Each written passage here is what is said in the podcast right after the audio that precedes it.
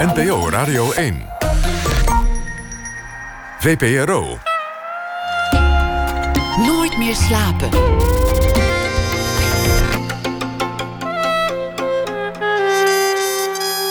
Met Pieter van der Wielen. Goedenacht en welkom bij Nooit meer slapen. Katelijn Schilder is deze week onze vaste schrijver. Een verhaal van haar na ene. Dan ook de laatste aflevering van de reeks Bob. Een liefdesverhaal dat is verpakt als een detectieve. Maar we beginnen met Ursula Antoniak. Want komende week gaat haar film Beyond Words in première. Althans in Nederland, want de echte wereldpremière was eerder in Toronto op het filmfestival al daar. Het is een eh, zwart-wit film. Speelt in Duitsland. Een topadvocaat in Berlijn krijgt bezoek van zijn doodgewaande vader. En daarmee wordt hij ook ingehaald door zijn eigen verleden. Is hij eigenlijk wel die grote, snelle jongen waar hij zich voor houdt? Of is hij als Poolse immigrant toch altijd een buitenstaander gebleven in Berlijn? En hoort hij er niet echt bij? Ursula Antoniak werd ook geboren in Polen. Al in 1968 gebeurde dat. Ze woont al bijna 30 jaar in Amsterdam. Haar eh, film Nothing Personal uit 2009 won vier gouden kalveren en kreeg eh, vele onderscheidingen en veel lof over de hele wereld. Haar film Code Blue ontketende een soort storm op het festival in Cannes.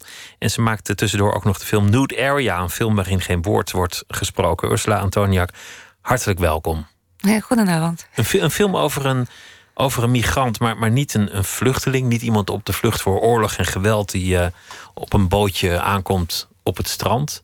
Maar iemand eigenlijk binnen Europa die een plek heeft waar hij vandaan komt. En een plek waar hij goed terecht is gekomen en toch gaat het knagen. Ja, dat is uh, zeg maar. Uh, we hebben te maken hier een, uh, met een emigrant, met, een, met iemand die een bewuste keuze heeft gemaakt om uh, zijn eigen land te verlaten. Die kon kiezen. Hij die hoefde kon niet. kiezen. Hij hoefde niet. dat was ook in mijn geval. het is natuurlijk een vraag of je zo iemand wel een immigrant kan noemen. Nou, dat wel. Uh, hij heeft wel van de plek veranderd. Van het, uh, uh, maar omdat hij zelf heeft gekozen, heeft.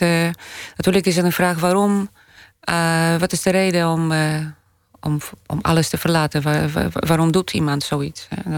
waarom alles achterlaten? Een cultuur en, en vrienden en familie. En een nieuwe le leven beginnen ergens anders.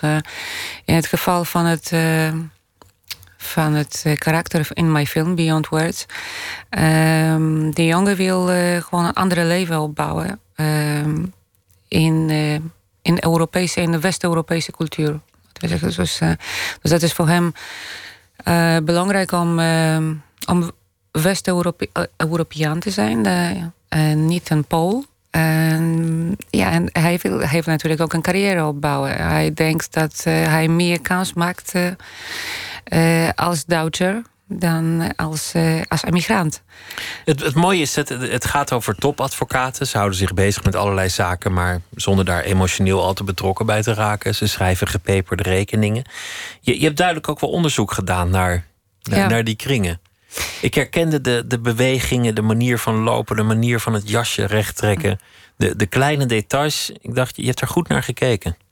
Ik heb, uh, ik heb wel een, uh, nogal grondige research gedaan uh, onder de Berlijnse advocaten, onder advocaten die werken bij de corporate, bij, bij multinational advocatenkantoren, die, die soms in vele landen opereren. En dat zijn, zeg maar, toen ik klein was, dacht ik, dacht ik altijd dat een advocaat dat is een persoon die iemand verdedigt. Iemand wordt belaagd door, Iemand door wordt belaagd het recht. Door, door onrecht. En uh, daar is een advocaat om, uh, om, uh, om dat alles, zeg maar, om, om rechtvaardigheid te, te verdedigen. Nou, de, de, de corporate lawyers, de corporate, de corporate advocaten, dat zijn. Uh, ze verdedigen niemand. dat, zijn, dat zijn mensen die uh, hele gecompliceerde deals en contracten mogelijk maken. En bij het research naar, zeg naar het milieu van, van die advocaten heb ik, heb ik ontdekt dat. Ze hanteren een, een, een, een term die heet so, um, Corporate Social Responsibility.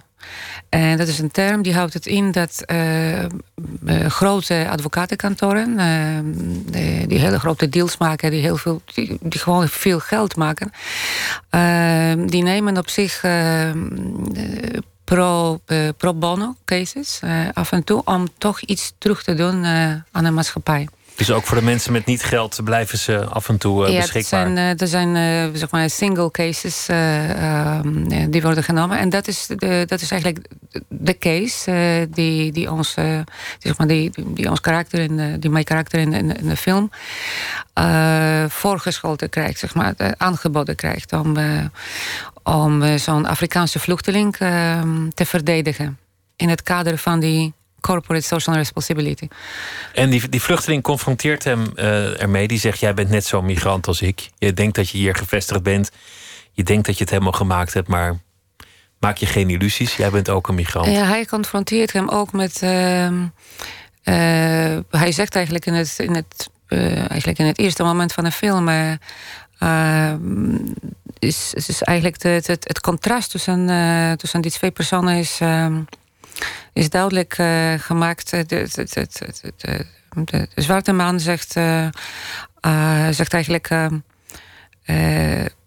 ik, was, ik, ik, ik, werd geleefd toen ik klein was, als, als kind. En, dus ik heb wel een land waar ik, waar ik geleefd ben.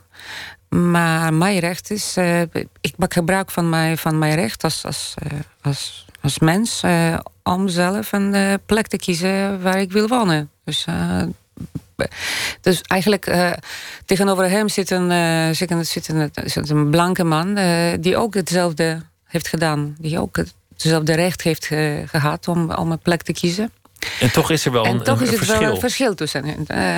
het verschil is groter dan, dan alleen maar huidskleur. Het is ook een, een plek waar elk van hun is geboren. Nou, de ene, die blanke, is geboren in, het, in, in Europa. Weliswaar in Oost-Europa, maar toch Europa. Die andere is, die komt uit Afrika. En eigenlijk, om, ondanks dat ze, dat ze beide geloven het, eh, in hetzelfde... in het fundamentele recht van, uh, van elke mens om om gewoon over, over zichzelf beslissen. Uh, dan is het toch uh, het verschil tussen. Uh, die, die verschil zit het eigenlijk in, in het hoofd van onze, van onze hoofdkarakter. Maar toch ook voor die ander geldt uiteindelijk eens een migrant altijd een migrant. En je blijft een migrant.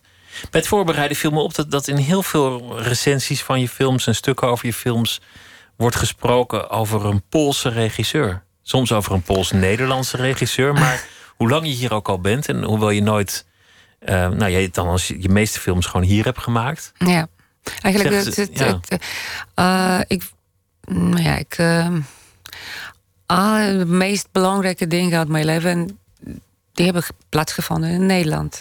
hier ben ik hier ben ik verliefd geworden. Um, hier heb ik mijn man verloren. Um, hier heb ik mijn nieuwe vrienden uh, ontmoet. Dus, en hier, alle... ben je, hier, ben je, filmmaker geworden. En, en, hier ben ik echt een, een, een, ja, een regisseur geworden. Hier heb ik al mijn films gemaakt. Dus uh, um, als, uh, als, ik, als ik bijvoorbeeld over mezelf lees... Eh, Pools-Nederlands, Nederlands-Pools, uh, Poolse van, uh, of Nederlandse van Poolse afkomst. Nou, dat zijn, uh, het is ook een interessante vraag van wat is identiteit? Um, hoe kan ik mijn identiteit omschrijven? wat, wat zijn de componenten van identiteit? hoe zou je dat zelf doen als, als het jou werd gevraagd om jezelf aan te kondigen? ik zeg altijd, ik ben Amsterdamse. Ik woon in Amsterdam en ik ben Amsterdamse. Ik voel me ook Amsterdamse. Weet je. Ik, uh, niet alleen maar dat ik, dat ik woon in de stad, maar ook wat, wat die stad voor staat. Zeg maar de waarde, zeg maar, wat, wat, wat, de, stad uh, representeert, zeg maar, voor mij. Dat is iets wat, uh, ja, wat ik, wat ik, waar ik in geloof. Waar ik, het is ook een plek waar Weet je, als, als, als je aan iemand vraagt van waar is jouw, uh, where is your home? Waar, waar, is, jouw, uh, waar is jouw land? Waar, waar, is het plek waar je, waar je het home noemt? Dan kan ik altijd zeggen dat ja, het is Amsterdam. Simpelweg omdat ik elke keer als ik terug uh, in Amsterdam ben, dan ben ik na een tijdje, zeg maar, na een, na een periode van een paar, paar, maanden, zeg maar, als ik terugkom in Amsterdam, dan ben ik echt oprecht ontroerd. Dan, dan, dan heb je tranen, want je bent weer waar je thuis hoort. Uh, ja, en, en uh, ik, denk, ik denk ook dat het... Uh, ja, het is bijna een soort voorrecht, weet je, om, om in zo'n stad te wonen, weet je, om zo'n vrije stad, zo'n mooie stad, zo, zo bijna luxueuze, weet je wel. Het leven daar, ik bedoel, ik het leven in Amsterdam, en zeker in vergelijking met Polen, is gewoon, is bijna een paradijs, weet je wel. Het is gewoon de hoeveelheid vrijheid, hè, de level van, van, uh, van hoe je jezelf daar kan voelen, weet je wel. Was dat ook waarom je wegging? Vrijheid? Ja, dat was, dat was voornaamste reden. Ja, was, Welke vrijheid zocht je toen? Ik, uh, nou ja, ik was, ik was toen heel jong, dus ik dacht dat, dat het zo'n absolute vrijheid mogelijk uh, was. Toen dacht ik, nou, nu weet ik uh, dat het niet mogelijk is, maar, maar, zeg maar het kern van wat vrijheid is, over jezelf te beslissen, um, onafhankelijk zijn en, en, en jou, in, in jou doen en laten en, en beslissen over je eigen leven, dat is voor mij vrijheid en dat, dat zocht ik. Want jij groeide op nog echt in, onder het communisme. Toen ja. jij wegging was nog voor de val van de muur. Uh, ja, dat was, uh, dat was eigenlijk nog de, de, de, ja, het meest onprettige uh, periode in het communisme. Het was een, echt een, een soort. ja, de laatste periode, de laatste. Je, je voelde, je, ik bedoel, de, de jaren 80, zeg maar 85, 86. Ik voelde dat het allemaal niet meer bestaat. Dat het allemaal een fictie en. en ja, dat het gewoon uh, communisme is, uh, is alleen maar zeg maar uh, als, ja, als propaganda. dus, dus zeg maar, het is geen realiteit meer. Het systeem werkte al niet meer. nou, dat werkte al lang niet meer, maar dat was een soort schijn. dat we niet zozeer geloofden, maar die schijn, dit, dat, nou ja, het, het werkte wel. Maar, maar eh, de laatste jaren van, van het communisme, het was, uh, ramelde aan alle kanten, weet je. Dat was, uh, het was gewoon zichtbaar. Er was niks meer verkrijgbaar, geen producten, lange rijen voor. Uh, ja, het waren ook alles op bonnetjes. Hè? Dus dat, dat, dat bijvoorbeeld, ik weet niet of ik kan, of ik kan dat voorstellen, weet je, bijvoorbeeld een schoenen op bonnetjes. Je wil een schoenen kopen en je moet er bonnetjes voor hebben. Dus als vrouw zijnde dacht ik van, nou, het is uh, time om te gaan. Maar, je, maar jouw vader was overtuigd communist? Ja.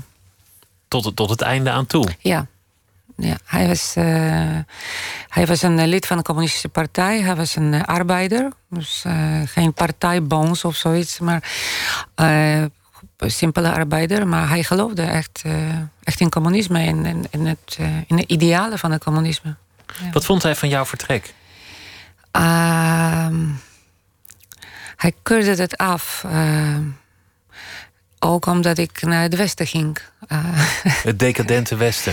Het decadente, het, uh, het andere systeem. Hij, hij geloofde echt in communisme. Hij, hij geloofde dat het communisme, hij, in socialisme. Hij geloofde dat socialisme het beste systeem was. En, uh, waar werkende mensen, waar, waar, um, waar workers, arbeiders waren gerespecteerd.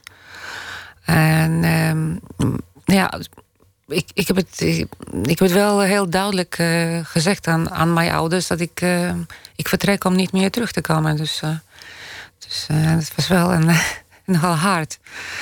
Um, ik, ik, ik, maakte geen illusies. Hè? Dat, dat ik, ik ga een paar jaar in Nederland blijven en dan kom ik terug. Nee, ik wist het gewoon dat ik. dat, ik dat voor altijd zou zijn. Ja. Tijdens het maken van deze film zijn, zijn je beide ouders overleden. Ja. Net toen je een film maakte over, eigenlijk over dat thema afkomst en emigreren. Ja, het was, uh, het was heel tragisch. Want, uh, maar ook, uh, ja, ik, ik, weet niet of je dat kan, kan noemen, bizar bijna. En, de dag toen ik hoorde dat, dat ik een film mocht maken. Mijn film mocht maken. Dus ik kreeg een bericht over, over uh, subsidie die ik heb gekregen van het Poolse Filmfonds. Uh, dezelfde dag is mijn moeder overleden. En op de dag dat mijn film helemaal klaar was, dus het beeld was op slot. dus de, de, postproductie van het beeld is, is klaar. Dus voor de regisseur is het oké, mijn film is klaar. De beeld is klaar. Ik kan niks meer veranderen. Het is gewoon gemonteerd, uh, kleur gecorrigeerd, alles, alles is gewoon gedaan. En dat was de dag dat mijn vader overleed. Dus eigenlijk uh, de film, uh, de film die heb ik gemaakt, heeft zich afgespeeld tussen twee, ja, tussen, ik, ja, het is, het is bijna onvoorstelbaar. tussen twee sterfgevallen in? Tussen twee sterfgevallen van, van, mijn, van twee belangrijkste mensen in mijn leven. dus, dus mijn vader, uh, hij, hij, wilde, hij wilde heel graag de film zien. Ik, ik, heb hem, ja, ik heb hem verteld, de scènes. En, ehm, maar hij kan, hij kan dat niet meer zien. Maar, maar het was. Ehm, ja, ik moest, ik, moest het, ik moest het heel vaak denken, weet je, aan tijdens het première in Toronto, tijdens een echt een fantastische ontvangst in San Sebastian. Het was echt een, een staande ovatie. En, en ook in Polen, een Poolse première. En moest ik heel, ja, heel vaak denken van... Um, was, het, was het waard? ik bedoel, was het, was het allemaal moeite waard om om de laatste tijd, weet je, die ik had met mijn ouders, of zeker met mijn vader, om, uh, om dat te besteden aan een film. Je had ook naast ze kunnen zitten en, en, en ze in hun ja, echt ziekte... letterlijk. Uh, echt de, de laatste dag. ik, zat in, ik zat in een studio. in een filmstudio. en toen mijn vader, toen mijn vader overleed. Dus dat krijg ik gewoon tot ja, die, die schuldgevoel of, of het, het gedachte, weet je wel, van het zou anders kunnen zijn. Dan blijft het altijd bij mij. Maar... Dat geeft wel aan hoe belangrijk film voor je is. Ja, dat je dat offer uh... brengt, het, het sterfbed van je ouders meemaken of toch die film afmaken. Maar het is, dat is ook mijn vader die, die zei van... Uh, je bent een filmmaker, dus je moet gewoon een films maken. Ik bedoel, uh, ik red het wel, hij zei. Je vader was een filmliefhebber. Ja enorm film, film, filmliefhebber. Hij uh, heeft eigenlijk maar de, de, eerste films die heb ik gezien in Polen, dat heb ik altijd met hem gezien. Maar echt een films die. Uh, het, was, het was natuurlijk een communisme, dus we hadden twee programma's toen in Polen, eerste en tweede. En er waren natuurlijk geen commerciële films. dus mijn vader, arbeider, zat met mij te kijken naar films van Bresson, Bergman, Antonioni, Fellini. Dus, als, ik, als ik nu terugdenk, weet je aan het, wat, wat rare tijden waren dat. Dat zijn wel hele goede films die je noemt. Ja, ja, dat was, het, was, het is niet alleen maar communistische propaganda. Nee, nee, het was, het was, dat was uh, zeg maar een van de weinige goede dingen in communisme. Dat en televisie, zeg maar, dat, en, en, en, en cultuur was, zeg maar, om Cultuur was gewoon het, het beste wat. Het, was, gewoon een, een, een, missie. Cultuur gaat een missie. de verheffing van de arbeider, dat moest echt mooi zijn. Ja, ja. Dat is, uh, dus dat is dat tegen, nu, nu, zeg maar, als je, als nu heb je veel meer programma's in, op Poolse tv, maar, uh, zeg maar in klassieke films, kwalitatieve films, ja, kan je, kan je bijna ja, kan je niet zo vaak zien. Maar. Heeft jouw vader jou ook, jou ook geduwd in de richting van het film maken? Was dat een wens van hem dat jij dat zou gaan doen? Want je zei hij werkte zelf in een fabriek. Nou, ik weet, ja, ik weet dat het klinkt uh, in terms, weet je. Maar um, toen ik 17 was, uh, tijdens het toen ik 17 was, mijn vader regelde van mij een zes weken werk in een fabriek. Ik moest gewoon een, tijdens de vakantie. Dus mijn vrienden en mijn collega's, weet je, gingen gewoon een vakantie. Gingen ergens naartoe, weet je, en ik moest in de fabriek werken. En ik baalde echt als een steker, weet je. Dan, en na die zes weken, het was een textielfabriek in mijn stad. En eh, na die zes weken heeft mijn vader mij gevraagd van... nou, hoe was het, hoe was het in de fabriek? vertel eens. en ik wilde hem niet... Nou, hij was ook een arbeider, weet je. Dus ik, ik wilde hem niet pijn doen of, of disrespecten. Dus, dus ik zei van ja, het, is, was heel interessant en boeiend. En, en hij zei tegen mij van... nou, nu weet je hoe dat is om in de fabriek te werken... Dus je moet nu heel hard studeren om nooit meer, never ever zo te werken in de fabriek. En dus met, met weet je, dat, is contradictionary, want uh, hij geloofde in communisme, hij, hij, was, uh, hij was arbeider, maar hij weet ook dat uh, ja, hij wilde niet hetzelfde, hetzelfde leven van mij als, als hij had. Dus, Misschien geloofde hij wel in het communisme, maar wist hij ook wel dat het niet zo'n leuk leven was als je. Ja als je daar stond. Ja, dus dat was Eigenlijk heel verstandig. Als, als pedagoog heeft hij dat goed gedaan. Maar meteen jong even duidelijk maken: dit moet je zien te vermijden. Ja, ik, ik, ik bedoel, dat was nou, dat, was, dat was een textielfabriek. Hè. Dat, was, uh, dat was geen 19e eeuwse tafereel. Dat was een, een, fabriek. Maar de toestanden toen... Uh, ik moet zeggen, dat was, dat was best hard. Uh, om, om, om fysieke werk, weet je. Om arbeid. dus echt een acht uur achter elkaar. Ehm, ja, achter de lopende band. dus, en hij moest ook een... hij maakte een grapjes, weet je. Want eigenlijk mijn eerste baan ehm, mijn eerste werk in Nederland was een, dat was een werk in een fabriek. Toen hij maakte een grapjes van, nou, zie je wel. Ja, toch in die fabriek terecht Toch in de fabriek terechtgekomen, in, in, in die westen van jou. Hè? Dus je, hebt, je hebt filmacademie gedaan in, in, in Amsterdam.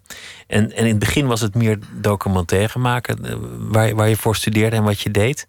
Maar je bent pas echt films gaan maken na het verlies van, van je geliefde. Ja. Dat, dat, was, dat was eigenlijk pas het moment dat het, dat het echt begon. Ja, ik was. Uh, ik weet niet, dat. Ja, dat klinkt uh, heel simpel, maar. Ik, ik, ik, was gelukkig. ik was gewoon gelukkig voor. Dus je hoefde geen films te maken, want je was gelukkig? Nou, je hebt iets nodig om te creëren. Ik denk. een soort wrijving, soort, soort, soort scheuren, soort. Ehm, um, een soort conflict in jezelf um, om te creëren. Uh, en ik was echt een, uh, ja, simpelweg uh, gelukkig met mijn man. en hij was, het is ook, uh, stel je voor, je hebt twee emigranten. We, we, we, kwamen, hij was ook Pools? hij was ook Pools. En je, je maakt het heel erg snel een, een, een keuze of eigenlijk een beslissing. wie gaat het maken van jullie twee? Want hij was ook filmmaker. Hij was ook filmmaker en ik zag het toen. Heel objectief uh, kijkend naar ons beiden, uh, dacht ik dat hij meer talent had dan ik. En dus ik heb gewoon alles op alles uh, gezet om zeg maar. Um, om meer zijn carrière of zeg maar zijn output, zijn creativiteit te, zeg maar, te steunen. Je hebt jezelf in dienst gesteld van zijn talent. Mm, ja, ik, zo, zo, kan je, zo kan je dat noemen. Ik geloofde in zijn talent, weet je. Hij, hij had echt een, uh, ja, hij had echt een talent. Uh. Geloofde hij ook in jouw talent? Mm, ja, maar... Uh, zeg maar meer in zijn eigen talent. Zeg maar, mijn geloof in zijn talent was overwhelming. nee, het was... God het, God het dan ook, ook, ook voor de liefde, vraag ik me af? Als, als, als het geloof van de een in de ander zijn kunnen groter is, is het dan ook zo dat, dat, dat de liefde in die zin onevenredig verloopt? Mm, nou, in liefde is het altijd. Hield jij uh, meer van hem? Mm, ja, maar mijn liefde, liefde voor mij is altijd een, een situatie waar één persoon altijd meer van van die andere houdt dan, uh, dan andersom. Ik bedoel, het is, het is altijd die één persoon in een relatie die meer houdt van die andere persoon. Dat is altijd zo. Het is nooit een balans. Er zijn, uh, er zijn wel dagen of periodes, weet je, waar het echt, echt in balans blijft. Maar, maar de dynamiek uh, van de relatie is. Uh, ja, het is altijd één persoon die dat, dat begint. Hè? dus, het, het is in ieder geval bij mij begonnen. Maar. Het liefde is bij mij begonnen. Ik ben echt verliefd geworden. Maar je was gelukkig. Of het, of het nou helemaal gelijkwaardig en gelijkmatig was, maakt niet uit. Want je zei net, ik, ik was gelukkig. Mm, ik, was, ik was gelukkig omdat ik, ik had een idee, ik had, ik had een gevoel uh, dat ik heb zelf voor gekozen. Weet je, um, als je praat over liefde, dan, dan, dan zeg je meestal van. Um, uh, ik werd verliefd, uh, per slag verliefd, weet je. Dus het, je omschrijft het als, een, als iets wat emotioneel is, waar je bijna geen controle over hebt. Maar ik denk dat uh, mensen maken een bijna bewuste keuze, bijna bewuste keuze om verliefd te worden. Dus je neemt gewoon je, je, je, je projectie, alles wat je projecteert op het, op het persoon uh, van wie je houdt, op een bepaald moment neem je dat voor, neem je dat voor waarheid. En dat is het moment waar je eigenlijk uh, verliefd wordt. Dus het, is een, bijna een beslissing.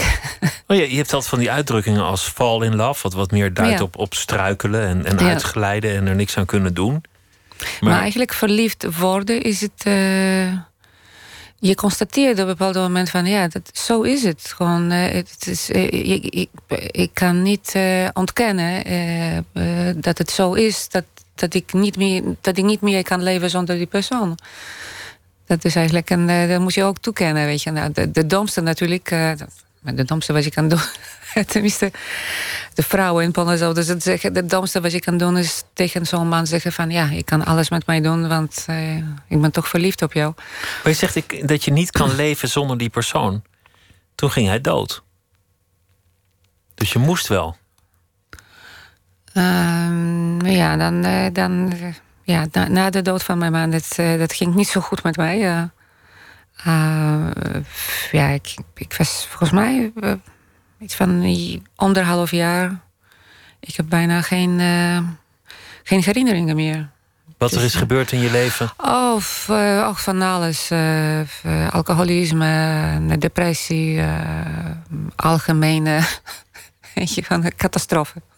Gewoon in, in, in, in een staat van bijna ontbinding ver, ja. verkeerde je ergens en je functioneerde niet meer? Nee, ik functioneerde niet meer. Ik, ik moest wel, ik moest wel naar de, naar de afkiek. Ik, Om van de drank af te komen. Ja, ja ik, ik, kon, ik kon mezelf niet meer, net, uh, niet meer helpen, zeg maar. Het was, het was van alles stoppen, los, weet je Alles gewoon... Ik, ik, ik, ik, wilde gewoon niet meer leven, weet je. Maar tenminste, ik denk dat, dat in zo'n uh, situatie... met zo'n zelfdestructieve gedrag... Dan, dan maak je gewoon aan jezelf duidelijk... en aan iedereen om je heen dat je niet wil leven, denk ik. Daarom dronk je, omdat je niet meer wilde leven? Denk, de, ik, ik, ik, ik, het is gewoon. Um, ja, het is een. Um, als je dat vergelijkt met bijvoorbeeld met. Uh, je hebt bijvoorbeeld een drie uh, uh, ordes in, in, het leven. Is een symbolische orde, een imaginair uh, en real. Weet je? Dus als je verliefd bent en je leeft in de symbolische. Dus, op het moment als je, als je iemand verliest, dan eigenlijk, nou, ik moet het wel in Engels zeggen aan, you hit the. Uh, je, je, je, je ziet gewoon het leven hoe het echt is. Ik bedoel, zonder verzachtende, verzachtende omstandigheden. En dat was, dat was voor mij te veel. En, Om het leven tegemoet te treden zoals het werkelijk was, zonder zonder de, de verdoving van de liefde of de troost van de liefde. Je, je kan ook, weet je, ik heb, op zo'n situatie, ik heb, ik heb ook bijna geen interesse in, in, in jezelf, in andere mensen, in, in het leven, in het, in het doen. En, en de enige, ik, ik weet dat, dat eigenlijk de eerste wat, wat heeft me geholpen, na, na het afkiek, zeg maar. Ehm, ik probeerde gewoon aan de mensen uh, communiceren wat ik voel. En, uh, ik, en ik ontdekte dat eigenlijk het makkelijkste. Op, dat, gaat, dat gaat voor mij het makkelijkste als ik een verhaal vertel. Dus bijvoorbeeld. Dat ik niet vertel wat, ik, wat, wat is het gebeurd vandaag of whatever. Maar als ik dat in de vorm van het verhaal vertel. Een, een meer universeel verhaal, niet, mm. niet jouw verhaal zozeer? Ja, een soort, uh, zeg maar, uh, net als, als je bij de rabbijn komt, bij Joodse rabbijn, weet je, dus als die, als die iets aan jou wil vertellen, dan vertelt hij jou een verhaal. Aan de hand van een, vertaal, van een verhaal vertelt hij jou eigenlijk uh, een soort wijsheid of, of, of, wat, hij, wat hij wil jou vertellen, weet je. Dus niet rechtstreeks, maar niet, niet, uh, niet simpelweg gewoon wat hij, wat hij jou wil vertellen, maar gewoon door middel van een verhaal. En toen heb ik dat ontdekt. Dat was volgens mij de, het begin van, uh, ja, van mijn carrière, als ik dat mag noemen, weet je, van, van mijn schrijverschap. Was het, was zo dat je, dat je meteen terugkwam uit de afkeerkliniek, thuis ging zitten, de, de plek waar je normaal een fles zou leegkiepen, en begon te schrijven? Nee, nee, want toen ik van, van de afkiek terug was, toen was het eigenlijk de eerste Nee, het was geen elektriciteit meer in mijn huis. Uh, het was alleen maar eh, koude, koude water. Zo lang was je weg geweest? nee. Nee, het was... Uh, het was nou ja, ik, ik, ik, dronk zo hard... dat ik denk, ik merkte niet eens dat ik geen licht meer had in mijn huis. Het was echt een zelfdestructie, zelfdestructie echt van een hoog niveau. Nee, het was. Ja, het was ik, ik had geen elektriciteit, geen gas, weet je. Het was gewoon. Het was afgesloten. En, dus ik moest gewoon alles opnieuw te beginnen. Dus rekeningen betalen en, en geld regelen, uh, opruimen, weet je. Ik bedoel, een, een plan trekken hè, voor het leven. Wat verder? Wat, wat moet ik verder? Wat moet ik verder doen met, met mezelf? Hè? De, de film Nothing Personal, wat, wat, wat tot nu toe jouw meest bekende film is, denk ik. Die, die gaat over twee mensen die, die helemaal niets hebben. De ene man heeft wel een huis en een platencollectie en, en een kast vol boeken. Maar hij heeft eigenlijk niemand. En de ander die, die zwerft op de vlucht voor iets in haar verleden. En die komt daar aan en die heeft ook niks. We volgen als kijker dat verhaal van die twee mensen. Die dodende zielen die, die zich een beetje halfslachtig aan elkaar vastklampen. En steeds meer. Maar daar, dat zijn allebei mensen zonder aansluiting met de wereld. En die, die, die zomaar ergens vandaan komen. Die zomaar daar ja, geland zijn. Mhm. Dat, dat, dat staat ook een beetje op jouw positie dan. Ja, het is zonder verleden eigenlijk. Uh, want eigenlijk het meisje in het, in het uh, de vrouw in, uh, in de Nothing Personal zegt eigenlijk, dat is, dat is, haar, dat is haar voorwaarde, weet je. Nothing personal. Ik, je mag mijn naam niet weten. Je mag mijn naam, naam niet weten, maar um, om, zeg maar, om die banaliteit en oppervlakkigheid van, van een contacten, weet je, om te vermijden. maar ik dacht altijd dat als ik zo met één woord noemen waar, het, uh, waar Nothing Personal over gaat, maar ook waar Beyond Words over gaat. Het gaat altijd over emigratie, maar emigratie als het uh, existentiële staat. Dus maar als, uh, als een staat waar het verleden en, het, en de present, weet je, gewoon in, in twee verschillende landen zijn. Voor jou, het, uh, ik, ik, weet ik niet waar, was jouw zeg maar, kindertijd? Uh, waar heb je dat? Uh, zeg maar, was dat in Nederland of was in een ander land? Maar, maar in mijn geval, ehm, als ik over kindertijd of als ik over mijn verleden denk, dan, dan die verleden heeft zich af, afgespeeld in andere, niet alleen maar een andere tijd, maar ook een andere land, andere cultuur, andere taal. Ik heb geen connecties daarmee. Dan dat, dat, dat vind ik vaak de mooiste filmpersonages. De mensen die daar zomaar zijn. Van wie je niet weet waar ze vandaan komen. Ja, dat vind ik ook. Want, want je, hebt ook je hebt ook films, is alles uitgelegd. Is hier geboren en toen verhuisde hij. En toen kwam hij daar en daarom is hij nu hier. Zo bekende introductie van een karakter. Hè? maar dat zijn vaak zeikfilms. De, de, de, films waar, waar iemand er zomaar is en doet wat hij doet... omdat hij dat nou eenmaal doet.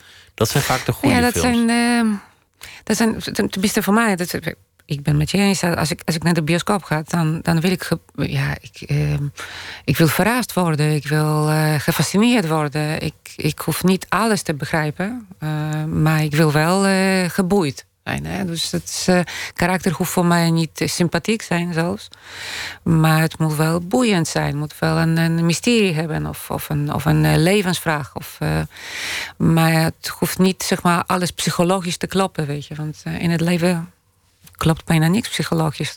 Maar dat is ook het punt waar, waar jij stond, afgekikt van de drank. Klaar om, om het leven aan te gaan op, op je eigen voorwaarden. De liefde van je leven verloren.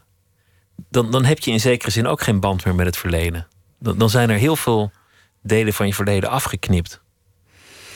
Ja, dat is misschien. Uh, dat, is, dat is leuk dat je dat, uh, dat, je dat uh, benoemt. Maar want soms denk ik. Ehm, is het uh, omdat ik een emigrant ben en ik heb uh, een soortgelijke relatie met het verleden. En dus eigenlijk, dat was een verleden, maar nu niet meer. Het is afgesloten, zeg maar ingepakt en gedeponeerd in een andere plek, een ander land. Is het niet, soms denk ik voor mezelf, is het niet een soort levensmanoeuvre voor mij geworden, weet je, om gewoon dingen af te sluiten achterlaten en, een, en gewoon opnieuw te beginnen. Weet je, dus dat is, is dat niet een soort uh, methode van mij geworden, weet je. Levensstrategie. Levensstrategie. Dit is dag één. Ja, dat je, dat je op een bepaald moment, zegt... oké, nou, uh, de dag één, uh, ik heb niks. het is mijn eerste dag in het in nieuwe leven. En dan, oké, okay, nou, let's see. je, je maakte een film Code Blue, die, die ging heel erg over de dood. Het was een, een eh, verpleegkundige die met, met terminale patiënten omging. Die mensen begeleidde in de laatste fase van het leven. Die dat met heel veel zorg deed, maar tegelijk ook er niet voor terugdeinste om die patiënten dat laatste spuitje te geven. Sommigen zelfs nadrukkelijk tegen de zin in. Een vrouw die zelf ook weer geen enkel, enkel verband had met, met de bewoonde wereld. Geen liefde, geen vriendschap, geen enkele connectie. Het lijkt me heftig om zo'n film te maken als je het net zelf hebt meegemaakt. Als je net, net uit, uit de fase van dood en rouw komt, om dan je te gaan verdiepen in mensen die, eh, die, die er middenin zitten. Ja, ik denk dat uh, zo'n film kan je alleen maken. Als je, als je zoiets hebt meegemaakt. En, uh, die film gaat over dood. Uh, Code Blue gaat over dood. En eigenlijk het karakter in die film kan je beschouwen als als wandelende dood. Uh, zij is de dood. Zij is de dood. Zij is de vrouw met het spuitje. ja, de dood uh, die een vrouwelijke vorm heeft genomen en onder ons leeft. zo heb ik eigenlijk, na de dood van mijn man, zo heb ik eigenlijk dood gezien. Dat is gewoon een, een iemand die onder ons leeft, weet je. Het is, het is niet een soort abstracte, iets abstract, weet je. Het is gewoon hier en now. Het is dichter dat wij, dat wij dat willen geloven. En, ik weet dat, dat die Code Blue heb ik als eerste geschreven. Dus Nothing Personal, het was niet mijn eerste script. Dus die Code Blue was... Ik, ik heb het als eerste geschreven, ook in de periode dat ik dronk. Uh, weet je, dat was dat. Uh, ik probeerde. Het komt ook uit die zwarte periode. Ja, dat, maar ik probeerde ook bijvoorbeeld een bepaalde soort indrukken en, en, en uh, herinneringen gewoon um, op papier te zetten. Die, gewoon de dingen die heb ik in het ziekenhuis gezien. Situaties, gevoelens die daar. Die, die, het is eigenlijk een ziekenhuis. Ik heb, ik heb eigenlijk nooit, behalve documentaires, ik heb nooit een, een film gezien die me echt greep. Um, die, um, nou ja, dat is één film, I'm sorry. Het is één film die over dood, die volgens mij, als je dat één keer ziet, die film, dan. Uh, dan bereik je een soort uh, catharsis, weet je. Dan, dan is het, zo sterk. het doet iets zo sterk met je, weet je. Dat je, dat je kan wel zeggen over catharsis. Dat is een film van Bergman, die heet Cries and Whispers. En dat is de, een van de weinige films die ik heb gezien. Die, die kan ik echt zeggen, oké, dat is een film over dood. Maar de meeste films over dood zoeken toch een soort verlichting, een soort troost, een soort schoonheid. Een mooi laatste woord, een, een handdruk. Of, nee, ik vind het allemaal gelogen. Dus het dat, dat vind je allemaal gelogen? Ik vind het allemaal gelogen. Dood is, uh, dood is gewoon... Uh, uh, ik weet nog dat uh, een van de kijkers na, na het zien van de Code Blue... die kwam heel erg geëmotioneerd, eigenlijk boos naar mij toe. En dat was een vrouw en die zei tegen mij van ik weet niet wat ik moet voelen.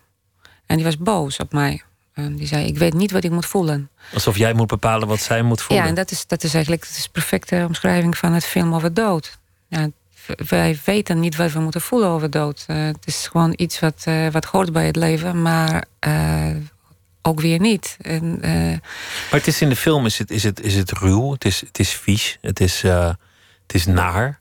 Mensen pruttelen, het gaat eindeloos door. Het ziet eruit alsof het stinkt. Ja, ja. Het, het is, de, de dood is, het, het is echt een, een, een langzame ondergang. Ja, maar het is ook, uh, als je zegt bijvoorbeeld sensueel, als je, het woord sensueel, dan, dan die stank en die, die plakkerigheid, weet je, van, het, van de muren en het ziekenhuis, weet je wel, uh, die viezigheid, weet je, het is ook sensueel. Dus uh, dood is voor mij het, het meest ongelooflijke combinatie van sensualiteit en spiritualiteit. Het is uh, spiritueel en sensueel, maar op, op een uh, uh, ja, op een hele dramatische manier. Maar wat, wat is die sensualiteit? Was je, was je zelfs dat, op dat, dat moment nog verliefd? Je, nou, maar de sensualiteit, dat is wat je zegt. die, die stank, die, die plakkerigheid, die viezigheid, dat is ook sensualiteit. Dat is ook uh, sensueel. Weet je wel, geur en, en, en, en, aanraking, weet je wel. Uh, alles is sensueel. Dus, dus uh, niet alleen maar een, een, mooie geur is sensueel en, en stank is ook, is ook sensueel. Het raakt onze, onze zinnen, dus, dus ook sensueel.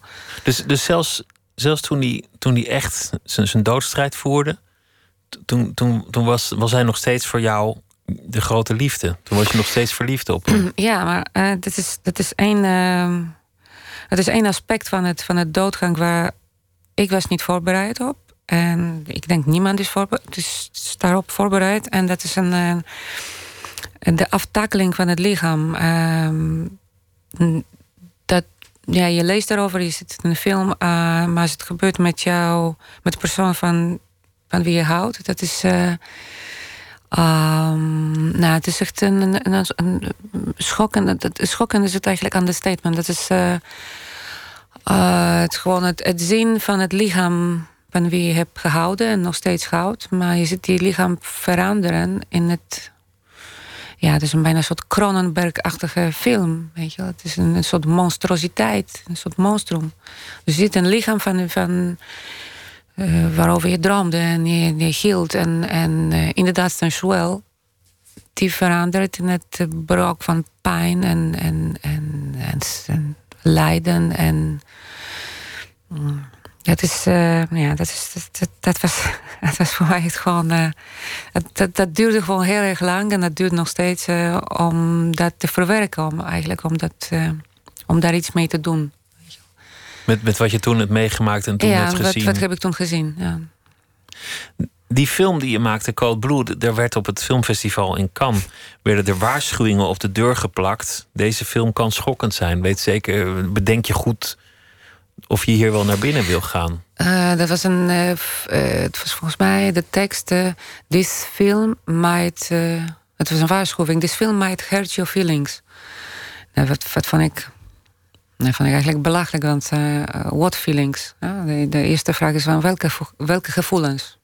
nou, maar het is natuurlijk kan, dus. maar het is dus, opmerkelijk, want daar hebben ook films van Quentin Tarantino gedraaid waar. Maar ook waar, waar Hanneke, mensen, dus, ja, mensen overhoop worden geschoten en weet ik veel wat irreversible, uh, nou, irreversible, het verkrachtingsscène bijna tien minuten lang, weet je Dat was in ieder geval, dat, dat, is wat ik, wat ik weet. De eerste keer bijvoorbeeld toen ik heb Irreversible gezien.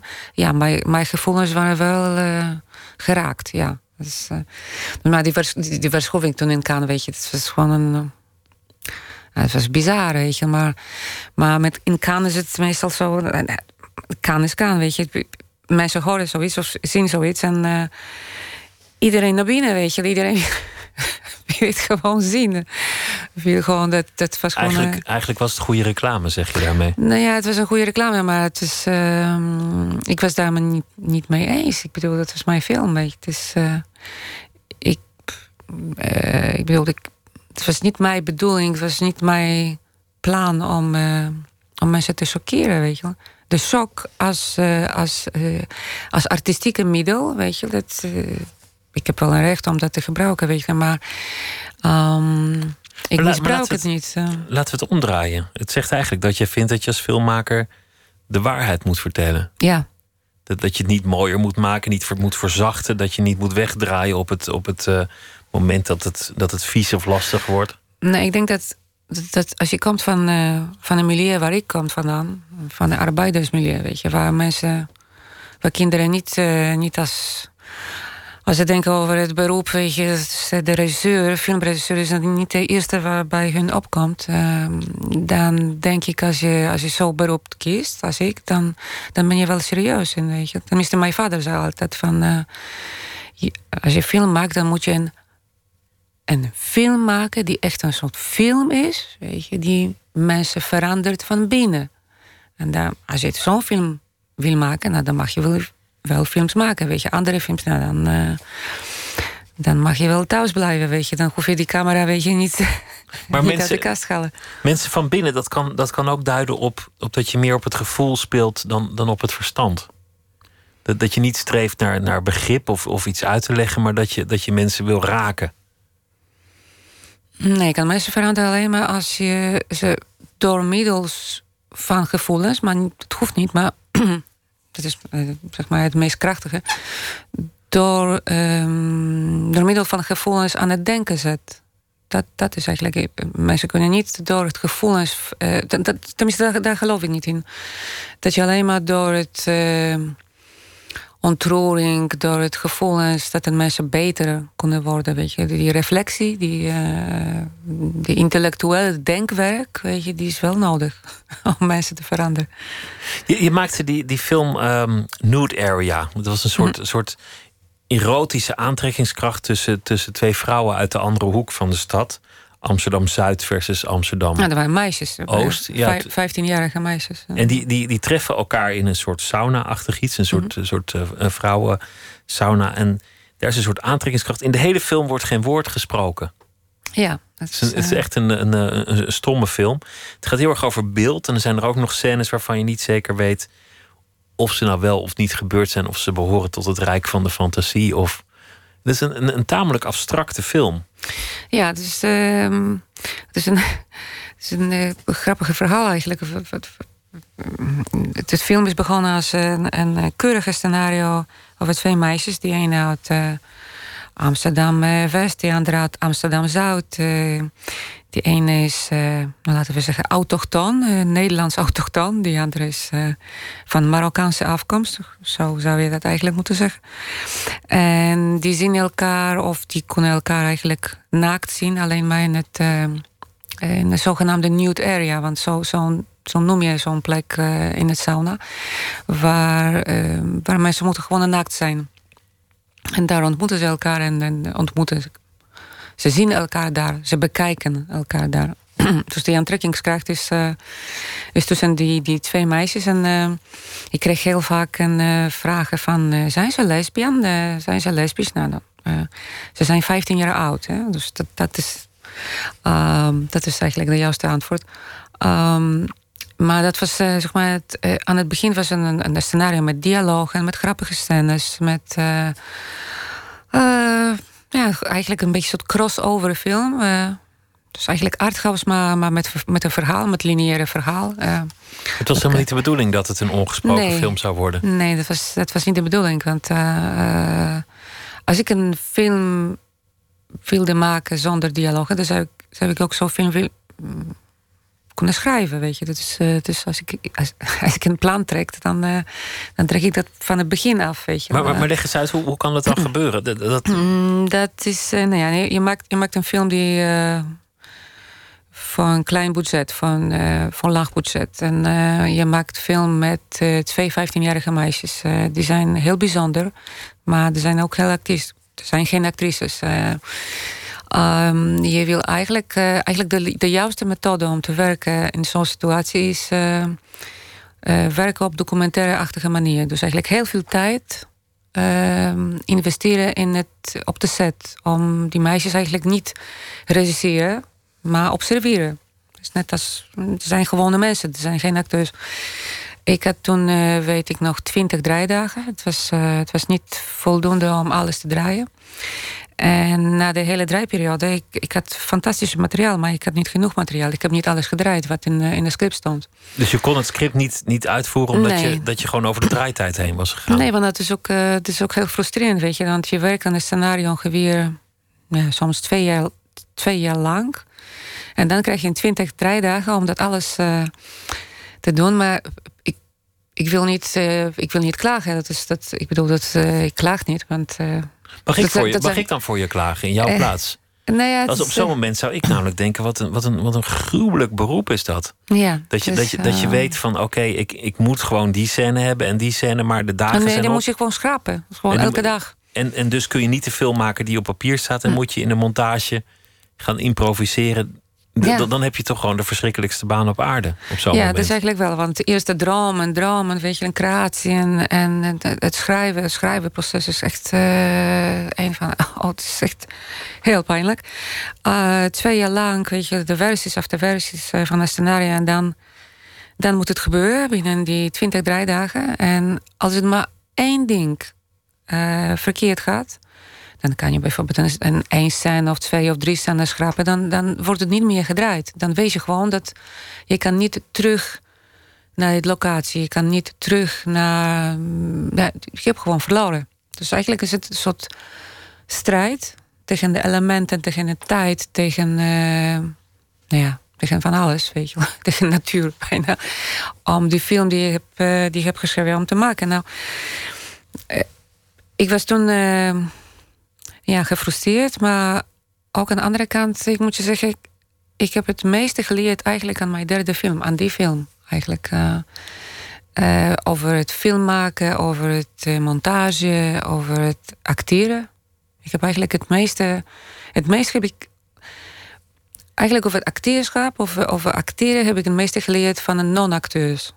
Van die meisjes die die ervaring niet hadden? Ja, van die twee 15-jarige meisjes. Ik heb eigenlijk heel veel geleerd over acteren. Maar je, je zei dat je erachter bent gekomen dat, dat het voor jou het beste werkt om verhalen te vertellen. Ja, ik ben verhalen vertellen. Ja. Dat, dat is jouw manier om, om aansluiting met de wereld te hebben, om je eigen leed te verwerken, om, om een plek te hebben in, in, nou ja, op deze planeet. En dat is waarom je films maakt. Ook al is het dan soms, soms echt een klote baan als het, als het niet lukt, maar als het wel lukt, dan, dan is het gewoon jouw, jouw missie. En die is dan zo belangrijk voor je dat, dat je het sterfbed van je ouders mist omdat die film er gewoon moet komen. Zo heilig is het voor je. Mm, nou, het is niet dat ik dat. Uh, ik, eh, ja, ik, ik heb wel een soort, soort beslissing gemaakt uh, om een lijn te trekken in mijn, in mijn leven. Wat, wat, wat is belangrijk voor mij? Wat is. Uh, je kan zeggen dat in, in het leven heb je twee soorten relaties. Je hebt horizontale relatie en verticale relatie. Horizontale, horizontale relatie heb je met mensen, überhaupt. Hè? Dus uh, verticale, verticale, verticale relatie heb je met uh, um, en nou, religieuze mensen hebben dat met God. Uh, mensen die geëngageerd zijn, politiek geëngageerd zijn. Er zijn, zijn mensen die hebben die verticale relatie met ideeën, met idealen. kunstenaars, nou ja, kunstenaars hebben een, die relatie met, nou ja, met wat? Met, uh, met ideeën, met, met dromen, met, uh, ook met idealen, uh, met plannen. Weet je, dat, dat, is mijn verticale relatie. Dat is voor mij enigszins ja, belangrijker dan die horizontale relatie die ik heb met, met mensen. Zo, ja, zo zou ik toch moeten zeggen dat het eigenlijk zo is. Eh. Dus zoals voor, voor een fanatieke communist het communisme uiteindelijk belangrijker is dan vriendschap? Want, want een, een echte communist die zou zijn vrienden verraden voor, voor het hoge ideaal. Dat is gebeurd. Zo is voor jou de film belangrijker dan de vriendschap? Nee, ik lees bijvoorbeeld een, een, een, voorbeeld. Uh, mijn vader was een communist. Mijn moeder was uh, heel geëngageerde solidariteit uh, lid, lid van de solidariteit. En er waren altijd een ruzies thuis. Uh, niet alleen maar ruzie, maar... Uh, Want dat, dat waren eigenlijk twee tegengestelde twee, richtingen. Twee, het was een, echt een, een, een politieke discussie elke dag. En niet alleen maar discussie. maar ik, ik, ik weet nog... Het, het, staat echt zo voor mijn ogen, weet je. Ik moet het vertellen. Want, um, dat was... Ehm, ik, ik, zag, mijn, ik zag mijn moeder uh, geslagen op de straat door uh, politieagenten, door, door, uh, door een drie van de, van die jonge honden met stokken. En, en er waren, het was een, zo'n manifestatie op, op de straat. En, en mijn, ik zag gewoon mijn, moeder, mijn moeder gewoon geslagen door, door, door de politieagenten. En we kwamen thuis, ik en mijn, en, mijn moeder. En de deur werd geopend door mijn vader. Ik was ook een, een beetje flink geslagen. Weet je, mijn, mijn handen waren allemaal... Uh, Oké, maar... En mijn vader staat in de deur. En die zegt meteen tegen, mij, tegen mijn moeder... Nou, zie je wel? Zie je wel wat je hebt gedaan? Je hebt gewoon een, een leven van onze dochter uh, heb ik gewoon op spel gezet, weet je, door jouw domme idealen, weet je. Gewoon, hij was, um, weet je, dat was, uh, voor hem was het, um, ja, als communist, weet je, hij, hij, hij wist gewoon dat waar hij in geloofde, is gewoon waarheid, weet je. En, dus, en hij wilde toen nog zijn gelijk halen. Hij dacht niet, goh, mijn vrouw is geslagen, ik moet haar troosten. Inderdaad, ja. Liefje, heb je pijn? Ja, hij dacht niet aan jou van goh, goh uh, heb je niet iets gezien dat je niet moet zien? Moet ik jou niet troosten? nee, hij dacht eerst aan het communisme. Ja, dat is, dat, dat is, dat is, dat, dat is zo denk ik aan, aan mijn vader, weet je. Dat is uh, um, die verticale relatie, ook voor hem, hè, was denk ik uh, bijvoorbeeld trots, hè, honor, trots.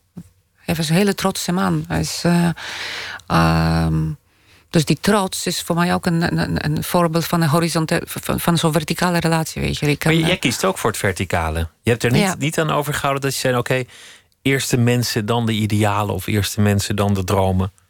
Mm, ik denk eerst. Nou ja, het is, zo, het is dom om te zeggen van uh, eerst film maken en dan mensen. Want want je kan geen films maken als je, niet onder de mensen leeft. Als je niet empathie hebt uh, tot de mensen. Als je niet interesse hebt in de mensen. Maar, maar als het gaat om het privéleven. Uh, uh, als regisseur. Ehm, ja, je moet. zelfs als je een familie hebt. Ik denk dat je moet een, een stukje van jezelf. Van je eigen privéleven toch op, opofferen. Voor een film, denk ik. je kan niet alles hebben. Je kan niet, denk ik, een hele geslaagde familieleven hebben en, en hele gepassioneerde filmmakers zijn. Tenminste, ik weet niet. Uh, uh, er zijn twee bijna. Um, ja, twee vormen van het leven, weet je, die. Uh, ja, misschien die niet samen gaan. Maar gelukkig ben ik alleen, dus ik heb geen probleem om dat te combineren. Is toch ook een mooi leven als je, als je films maakt? En, die zijn mooi. Ik dan, dan heb je misschien niet een een, een knisperend haardvuur thuis met. Uh, nou, weet je wat ik mooi is? maar ja. ja. creativiteit is mooi. Weet je, creativiteit is interessant. Is, uh, is, is heel erg boeiend. Weet je, als je, als je genoegen kan uit, uh, uit, uit, creativiteit. Als het bijvoorbeeld naar een dag van schrijven, als het, als het bijvoorbeeld één pagina is, als je denkt van wauw, nou dan ben ik tevreden over. Weet je, dat, is, dat, zijn, dat zijn hele mooie momenten. De film die gaat uh, uh, ja, vanaf heden zo'n beetje in première in Nederland. Is die uh, in, in meerdere theaters te zien. Beyond Words is de titel van die film. En ik wens jou heel veel succes met, met deze film en de volgende. Dank je wel dat je het gast wilde zijn. Ursula Antoniak. En zometeen uh, gaan we verder met Nooit meer slapen. Met uh, de laatste in de reeks Bob. En uh, u kunt twitteren, VPRO NMS. We zitten ook op Facebook en u kunt zich abonneren op de podcast via iTunes of de site van de VPRO. vpro.nl slash Nooit meer slapen.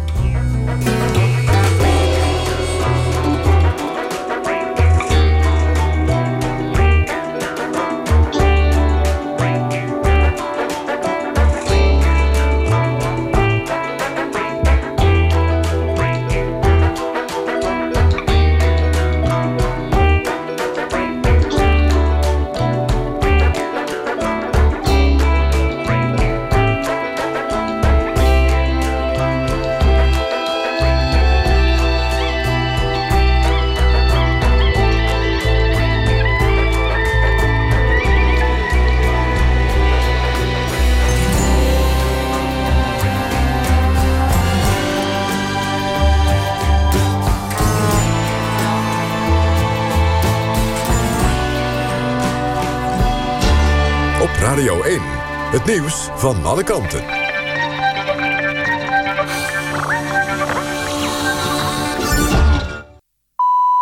1 uur, Christian Bonenbakker met het NOS Journaal.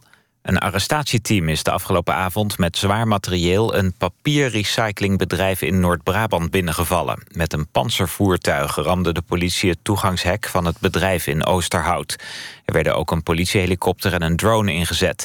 De politie wil niet zeggen wat de reden was voor de inval. Volgens Brabantse media is er één arrestatie verricht.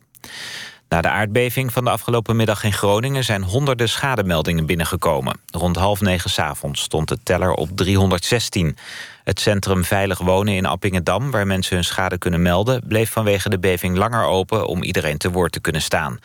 Tientallen mensen kwamen naar het gemeentehuis in Loppersum... om hun boosheid te uiten over de beving... die het gevolg is van de gaswinning. De beving was de zwaarste in vijf jaar en had een kracht van 3,4. Het epicentrum lag bij Zeerijp. President Trump maakt een eind aan de speciale status voor immigranten uit El Salvador... die na de zware aardbeving van 2001 naar Amerika mochten komen. Bijna 200.000 Salvadoranen moeten volgend jaar terug tenzij ze een permanente verblijfsvergunning weten te krijgen. Ook 50.000 mensen uit Haiti moeten terug. De regeling voor immigranten uit rampgebieden was tijdelijk... maar werd door vorige regeringen steeds verlengd. Trump maakt hier nu een einde aan. Voor het eerst in twee jaar praten Noord- en Zuid-Korea de komende dag weer met elkaar. Het gesprek gaat over de deelname van Noord-Korea aan de Olympische Winterspelen in het zuiden. Officieel zijn de landen al decennia met elkaar in oorlog, maar de Noord-Koreaanse leider Kim Jong-un heeft gezegd dat hij een delegatie wil sturen, onder wie twee deelnemers aan het kunstschaatsen. Zuid-Korea hoopt dat dat doorgaat vanwege de symbolische waarde, maar ook omdat de kans op een Noord-Koreaanse aanval tijdens de Spelen dan een stuk kleiner is. Het weer, het is droog met landinwaarts lichte vorst. Overdag hier en daar wat zon, maar ook veel wolkenvelden. Later in de middag en avond kan het in het oosten gaan regenen. Het wordt 3 tot 7 graden. Dit was het NOS Journaal. NPO Radio 1. VPRO. Nooit meer slapen.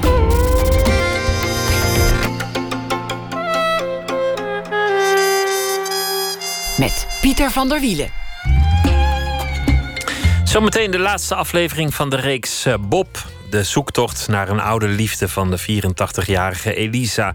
Is het een waar gebeurd verhaal of heeft Elisa het allemaal verzonnen? Straks dus het eh, laatste deel. Deze hele week zal Katelijn Schilder een verhaal maken bij de dag die achter ons ligt. Ze is uh, schrijfster, twee romans gemaakt en ze geeft ook les in creatief schrijven. Katelijn Schilder, goeienacht. Dag Pieter. Leuk dat je deze week elke nacht aan de lijn krijgt met een, uh, met een verhaal. Vertel eens over deze, deze eerste dag. Ja, gek genoeg voelde dit voor mij pas de, als de echte eerste dag van het jaar. Omdat uh, al het werk en de telefoontjes en de mailtjes en de school weer begon. Oh ja, dus, nu, is, uh, nu is het echte leven weer begonnen. Het is, nu is officieel het echte leven weer begonnen. En, nou, en meteen met Nooit meer slapen, dus het begint goed. Wat, wat heeft je geïnspireerd vandaag? Uh, ik gaf les vandaag. En uh, een beetje zoekend naar hoe ik het schrijfritme ook weer op ga pakken... na een paar rommelige weken...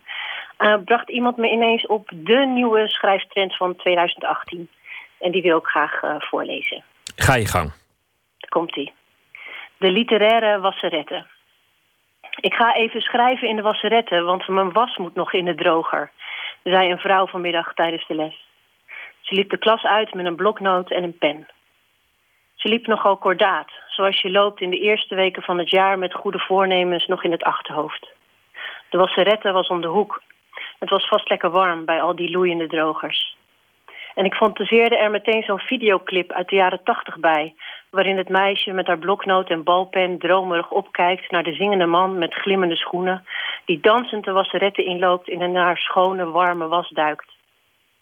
Het leek me ook iets waar mensen, als je later een groot en beroemd schrijver bent... hun introducties over jou mee zouden beginnen. Ze begon ooit haar carrière in de Wester Wassalon in de Spaarndammer buurt... maar nu is ze hier bij ons. Iemand anders vertelde me vandaag over de nieuwste manier voor jongeren om geld te verdienen. Met spotgoedkope vliegtickets kopen ze in Europese hoofdsteden exclusieve sportschoenen... om die hier met woekerwinsten door te verkopen. Het geld beleg je in bitcoins. Toen hij klaar was met vertellen, voelde het alsof ik een tijdreis had gemaakt. Alsof de jongen elk moment met een hoverboard het raam uit zou zuizen. Schrijven in een wassalon leek me ineens de schrijftruc van 2018. Zo hip als filterkoffie in een barbershop aan de gracht. De ene schrijver schrijft het best met het geluid van de stofzuiger op de achtergrond. Anderen schrijven in bed of juist in bad, met of zonder drank, met de hand of juist op de computer met of zonder goede eerste zin, met of juist zonder plot, zoveel of juist zo min mogelijk woorden per dag. Met of juist zonder wifi, betaald werk, meelezers, kinderen, partners, geld. Er is geen pijl op te trekken. Ze doen maar wat, die schrijvers. En als het is gelukt, distilleren ze er achteraf de tien regels uit over hoe het moet. Maar de gouden generatie van 2018 schrijft in de wasseretten met een deadline van vier wasmuntjes, precies 52 minuten per dag, strijkdroog. Tot zover. Ja, dat is toch mooi als je die tijd benut. Dat, dat zijn nou echt van die verloren uurtjes die, uh, die je kunt aangrijpen om iets nuttigs te doen. Bij de wasseretten. Ja, ik vond het echt een goeie. Ik, het, het bracht me wel op uh, een idee. Ik dacht, ik ga het ook eens proberen. Ja, je kunt ook bij de wasstraat of, uh, of wachtend bij de afhaal Chinees... of uh, in, in de rij bij parkeerbeheer... of uh, wachtend aan de belastingtelefoon. Ik bedoel, je kunt op elk moment natuurlijk iets doen. Ja, absoluut. Maar deze vond ik wel fijn. Want je ziet natuurlijk in dat, uh, in dat schermpje bij die droger... zie je vaak hoe lang die nog moet. Dus je hebt echt zo'n heel fijn dwingend klokje erbij. Oh, maar heel ja. veel andere dingen weet je niet precies hoe lang het, hoe lang het gaat duren. Dan denk je van, nou oké, als ik had geweten dat ik 25 minuten in de wacht zou staan... dan had ik wat met mijn tijd gedaan. Maar dat weet je bijna nooit. Maar die droger is perfect. Nou, gelukkig staat mijn, uh, mijn eigen wasmachine op het punt het te begeven, heb ik zo het idee. Dus ik, uh, ik zal hem niet vervangen. Katelijn, dank je wel. Ja, graag gedaan. Goeienacht en tot morgen. Tot morgen.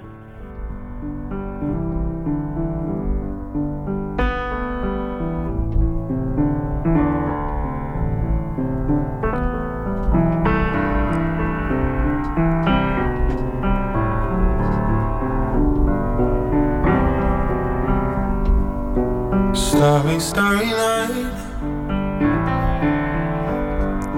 Paint your palette blue and grey.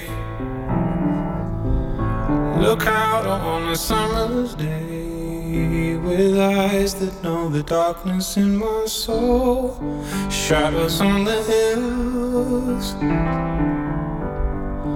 Sketch the trees and the daffodils. Catch the breeze and the winter chills in colors on the snowy linen land. Now I understand what you tried to say to me. How you suffered for your sanity. And how you tried to set them free. They would not listen, they did not know how. Perhaps they'll listen now. Starry, starry night. Flaming flowers that brightly blaze. Swirling clouds in a violet haze.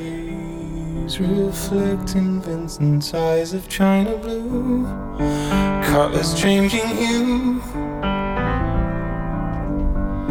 Morning fields of amber grain. Weathered faces lined in pain are soothed beneath the artist's loving hand. Now I understand what you tried to say to me and how you suffered for your sanity. And how you tried to set them free. They would not listen, they did not know how. Perhaps they'll listen now.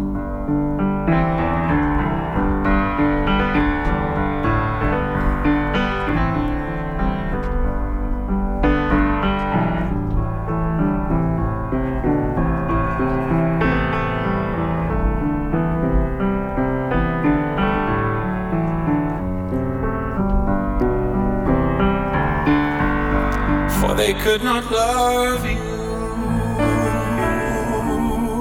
but still your love was true. And when no hope was left in sight on that starry, starry night, you took your life as lovers often do. But I could have told you, Vincent. This world was never meant for one as beautiful as you. Starry, starry night. Portraits hung in empty halls. Frameless heads on nameless walls. With eyes that watch the world and can't forget like the strangers that you met.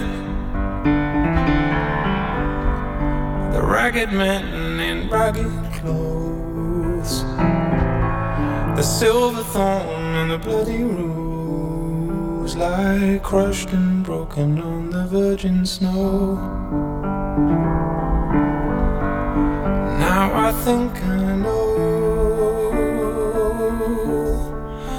what you tried to say to me and how you suffered for your sanity and how you tried to set them free. They would not listen, they're not listening still. Perhaps they'll never will.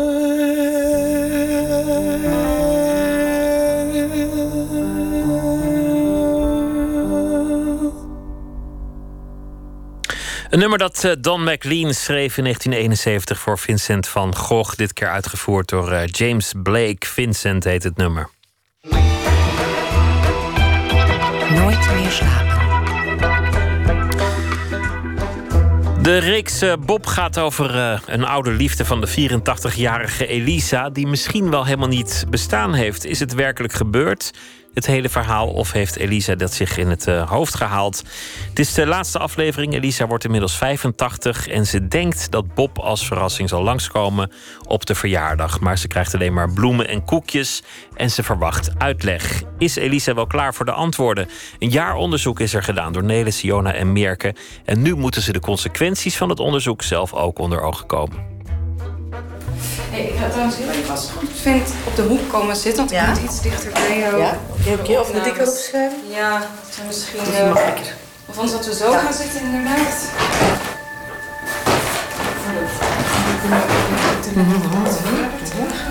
En eh, maar hoe gaat het nu met Elisa? Gewoon op dit moment? Ik vind eh, dat ze zo fysiek duidelijk achteruit gaat. Ze kan eh, minder stappen. We nemen haar mee in de rolstoel. Ik vind dat ze heel weinig ziet. Ehm, hmm. Maar wat ik dus nog denk, ik denk hè, ik denk nu echt hè, dat als we gaan zeggen dat Bob dood is, dat mijn moeder ook doodgaat. Ongeveer. Het is zo, dit weekend ook weer zo gefixeerd op dat jullie gaan komen met de boodschap dat hij nog leeft. Ze denkt, ik ga die nog terugzien. Ze dacht zelfs dat ze voor haar verjaardag als verrassing hem zou terugzien. Ja, waarom zegt ze dat? Dus ik denk dat ze daar enorm mee in haar hoofd zit.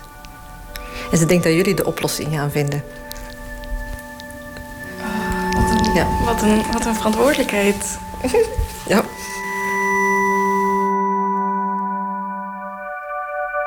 Dit is Bob. Aflevering 6.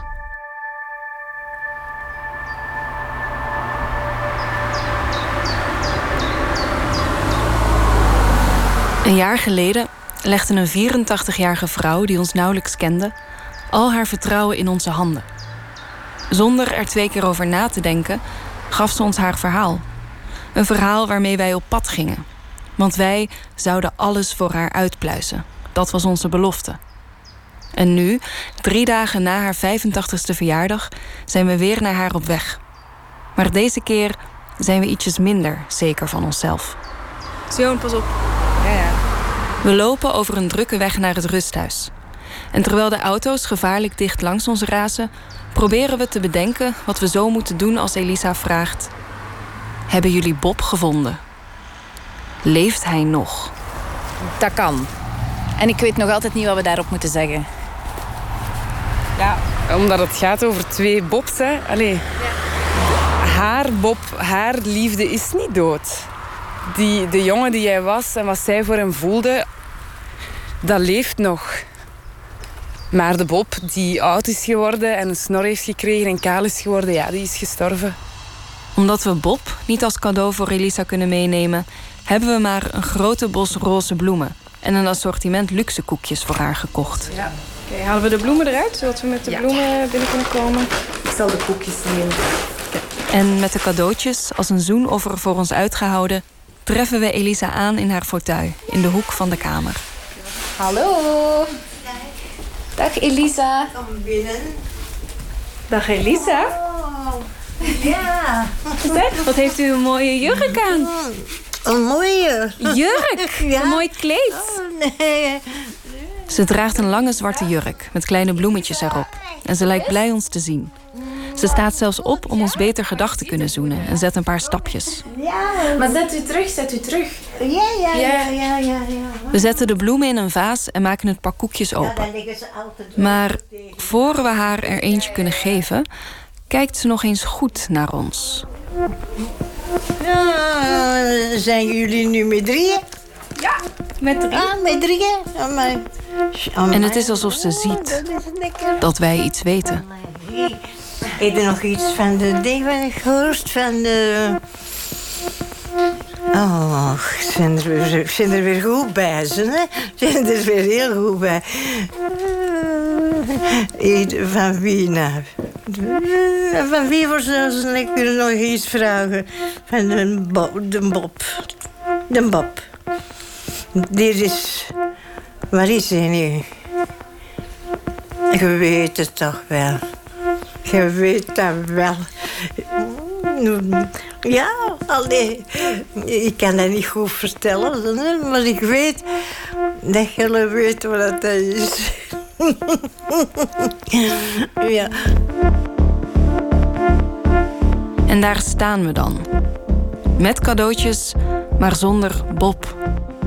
Zonder enig idee of we nu moeten spreken of zwijgen. Je weet het toch wel. Je weet dat wel.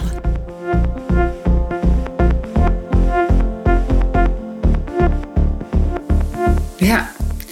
Eh, ja, dat is maar net hoe zij, het, hoe zij het oppakt. Maar als je niks zegt en je weet het wel... iemand met dementie vangt dat heel goed op. Door met geheugenspecialisten en neuropsychiaters te praten... kregen we zicht op wat er zich in de binnenkant van Elisa's hoofd afspeelt. Maar hoe wij daar van buitenaf op moeten reageren... daar heeft de wetenschap ons voorlopig nog geen antwoord op gegeven. Daarom is dit Annetje Bootsma, specialist ouderengeneeskunde.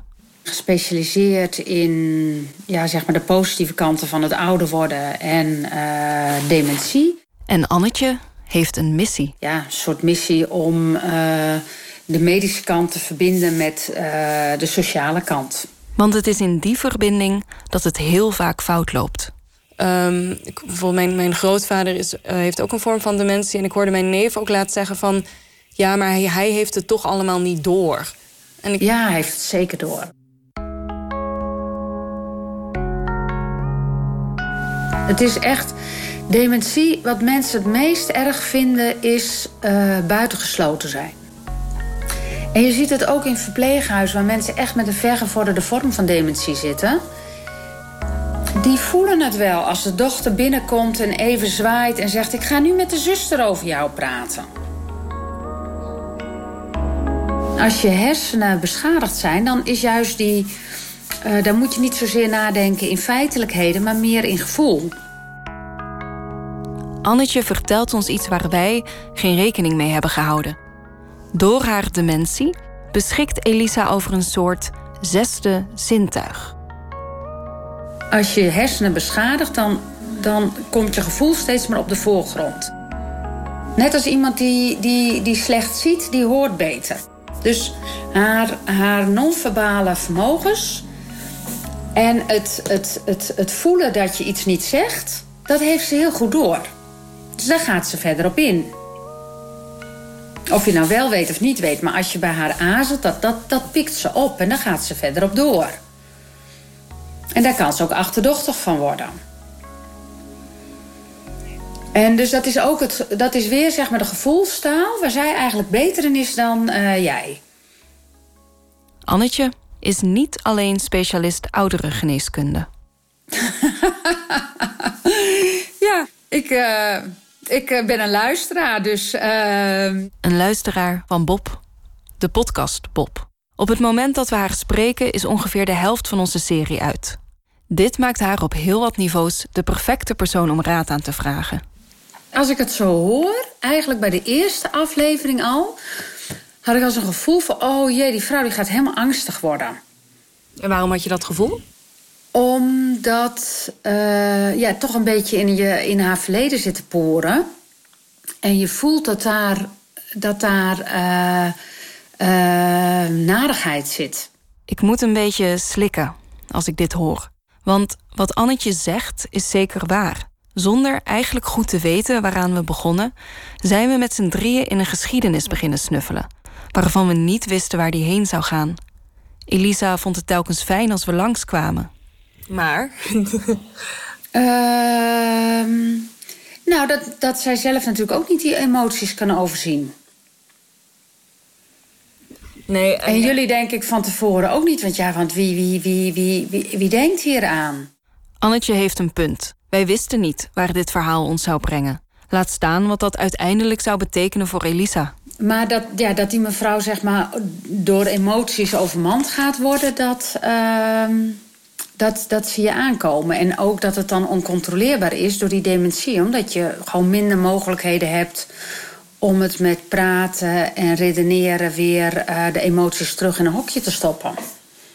Doorheen het onderzoek zijn er ook periodes geweest dat Elisa tegen haar dochters even niet over Bob sprak. Periodes waarin hij bijna geheel afwezig leek. Bij ons echter nooit. Bij ons was het stevast het eerste wat eruit kwam. En telkens als het vuur over Bob leek uitgedoofd, kwamen wij weer langs. Denk, denk, je dan dat het, um, denk je dat het dan mogelijk is dat zij veel langer over Bob is blijven praten door ons? Ja, dat denk ik wel. Ja. Als iemand heel veel aandacht vraagt door bijvoorbeeld pijn te hebben... en heel erg zegt ik heb zo pijn, ik heb zo pijn... en daardoor aandacht krijgt, dan wordt die pijn sterker. Hebben wij de vlam aangewakkerd en haar verlangen naar Bob groter gemaakt? Ja, jullie zijn de Bobclub. Ja. De Bobclub, die nu niet alleen zonder Bob komt aandraven... maar ook nog eens letterlijk zijn kaarsje komt uitblazen. Ik weet het toch wel. Je weet dat wel. Die middag in het rusthuis dwong Elisa's zesde zintuig ons tot handelen. We moesten praten, dus we begonnen bij Bobs beroep. We vertelden Elisa dat Bob nooit in de lucht heeft gehangen. Hij was geen piloot. Hij werkte voor een autobedrijf. Voor wat? Een autobedrijf. De Bob? Ja. Dat dacht ik. De Bob, nee, de Bob was dus. Uh, allee, ik weer naar Brussel gestuurd ja. en die is dan bij de Sabine gaan, uh, gaan leren vliegen. Nee. Oei. Allee. Ze keek ons aan alsof we elkaar volledig verloren waren. Hoe hebben ze mij misleid aan zich?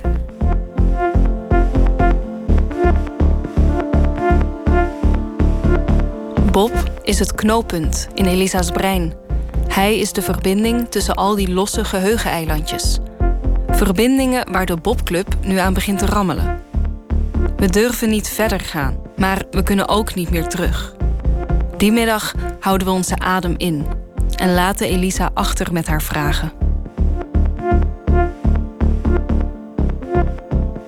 Um, geen idee eigenlijk wat we, wat we best doen. En mogen wij dat zomaar ja. en wat beslissen? Ja, daarom wil ik dat gewoon eens aan jullie vragen. Wat denken jullie dat wij moeten doen? We checken in bij Carrie, Linda en Ilse. Is het misschien een beter idee dat wij een tijdje wegblijven? Het is jullie moeder. Wat hebben jullie graag? Maar Carrie zegt dat Elisa net op ons wacht. Ja, want ze blijft nu uitkijken. Ze blijft vragen van wanneer komen de meisjes, wanneer komen ze nog eens. Dus ze, ze verwacht echt nog iets. Hè. Als ik, ik breng haar naar haar tafel als wij op bezoek gaan. En dan nu ook weer op bij het einde vraagt ze dan van... En je, dan pakt ze mij zo vast van... Uh, ze komen nog wel, hè, de meisjes. Dan is ze echt vol verwachting. Ja. Dat vind ik ook erg, dat je blijft wachten. Ja. Ja. Maar wat moeten we haar dan vertellen? En dan als ze vraagt, maar leeft Bob nog? Daar heb je dat niet kunnen we vinden. We weten het niet. Ja, toch dat? We, Rennie, is dat niet het beste? We weten het niet. Dat is liegen, hè? Ja, ja, dat is liegen. Ja, dat is liegen. het is daarom dat ik soms denk van, moeten we niet echt wel zeggen van, oké, okay, we hebben het gevonden en, en, werkelijk van we hebben een neef gevonden, we hebben die gevonden. Ja, ja, echt, het echte verhaal, hè? En die vrouw gevonden, maar er zijn geen kinderen. Ja. Maar dat betekent dan ook zeggen Bob is dood. Dat zou ik dan maar ja, doen, ja. Dat is het logische gevolg, hè? Zwijgen of zeggen dat we niets weten, dat is liegen. En dat voelt Elisa. Maar met een deeltje van de waarheid zeiden we al onrust en verwarring. Dus wat het gevolg kan zijn van de volledige waarheid, Daar durft niemand echt over na te denken. Omdat men zegt, de mensen sterven vaak die, of uh, kijken nog uit naar iets. Hè. Dat hoor je ook vaak. Hè. Mensen sterven net op het moment dat de zoon die in Japan woont op bezoek komt. En, hè, net dan. En dan denk ik zo... Ja, dan moet je niet zeggen dat een bom dood Nee, nee. Voilà. De kwaliteit is dat als oh, ja. je dat allemaal weet, van het is echt, echt, echt dat hij dood is, is dat dat daar einde is. Hè?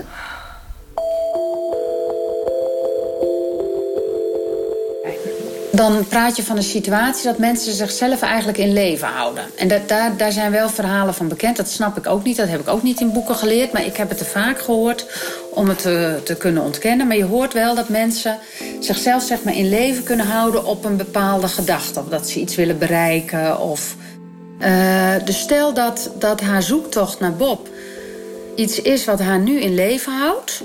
Ja, als ik maar weet waar Bob is, dan. Want als ik dat weet, dan kan ik sterven ja, moet je haar dan ook niet gunnen om te sterven?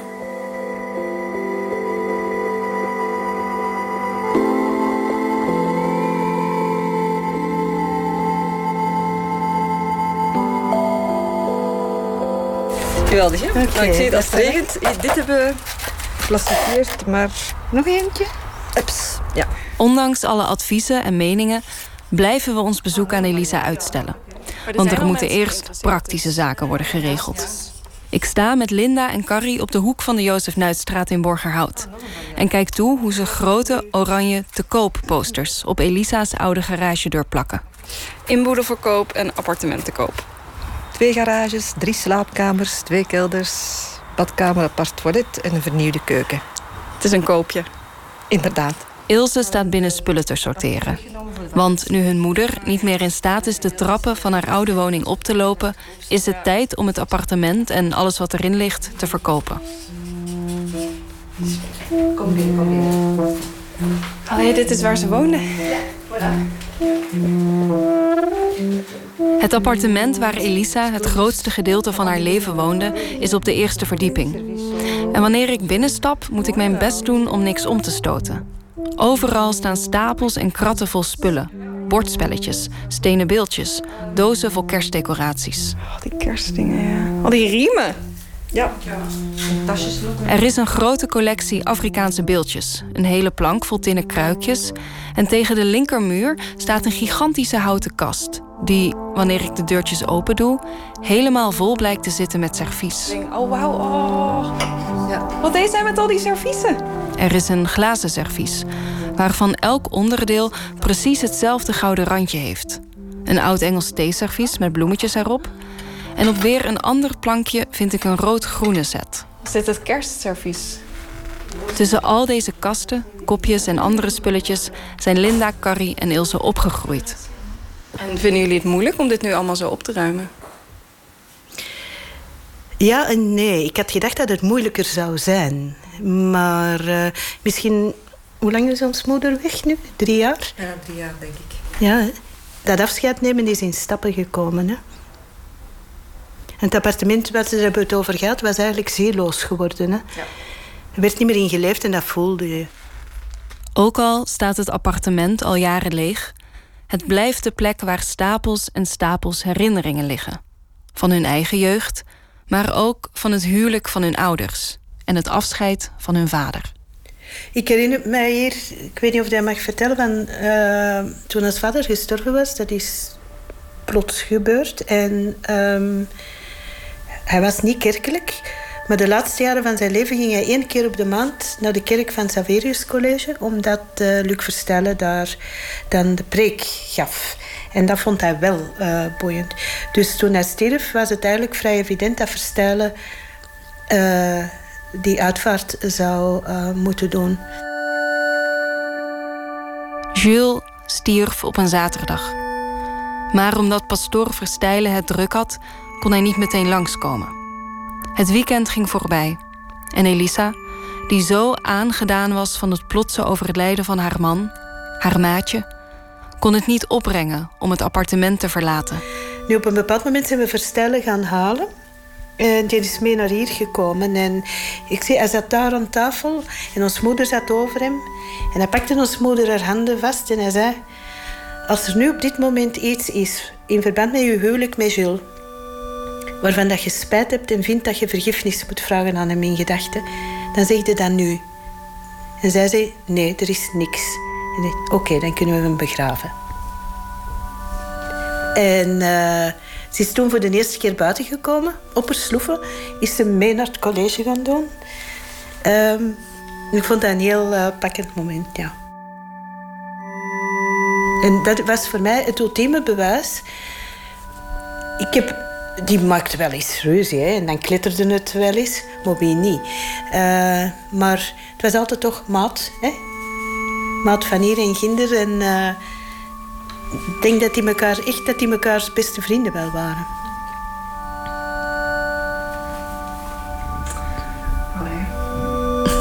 Ga je zo met jullie moeder ja. Voilà. Voilà, Oh, ja. Elisa kon zonder spijt haar leven met Jules afsluiten. Er waren geen ruzies meer die nog moesten worden bijgelegd. Geen vragen die nog moesten worden gesteld.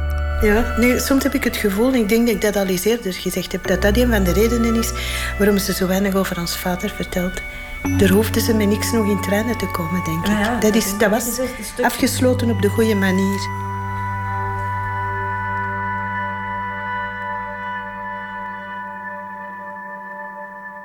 Afgesloten op een minder goede manier was het hoofdstuk van Bob. Het is een hoofdstuk dat misschien voor altijd open zal blijven. Voor haar en voor ons. Want enkele weken later belt Carrie ons op en zegt ze dat zij en de zussen iets hebben gevonden: een fotoalbum. Oké, dus de fotoboeken. Maar die hebben jullie dus gevonden nu jullie de dus kasten bij Elisa. We zijn het appartement aan het leegmaken. Ah, ja. En dus uh, vonden we dozen vol fotoboeken van mijn grootmoeder nog. Carrie houdt een donkergroen exemplaar vast dat we nog nooit hebben gezien. En dat de zussen ook al lang waren vergeten. Dus natuurlijk konden we niet meteen allemaal wegzetten en zijn we beginnen kijken. En toen botsten we op het jaar 1947, het jaar waarin we dachten dat eventueel een kindje zou kunnen geboren zijn. En we zien hier augustus 1947 en hier zie je mijn grootmoeder en hier mijn mama. En hier zie je haar ook. En hier ook. Oh, we hebben nog nooit de jonge Elisa gezien. Nee. Niet zo jong. Nee. We zien de 15-jarige Elisa in de zomer van 1947. Ze poseert samen met drie andere kinderen in een fauteuil. Zij zit op de leuning, een kind nog. In een wit jurkje met een vrolijke print en haar haar netjes naar achter gespeld. En dan zien we hier de volgende. Meteen nieuwjaar, 47, 48. En dan zien we foto's van de bomma, met haar broer, met de broer van mijn mama, met neven, maar nergens mijn moeder te bespeuren op een van de foto's van het hele gebeuren. Hè? Geen foto's van Elisa op 31 december 1947.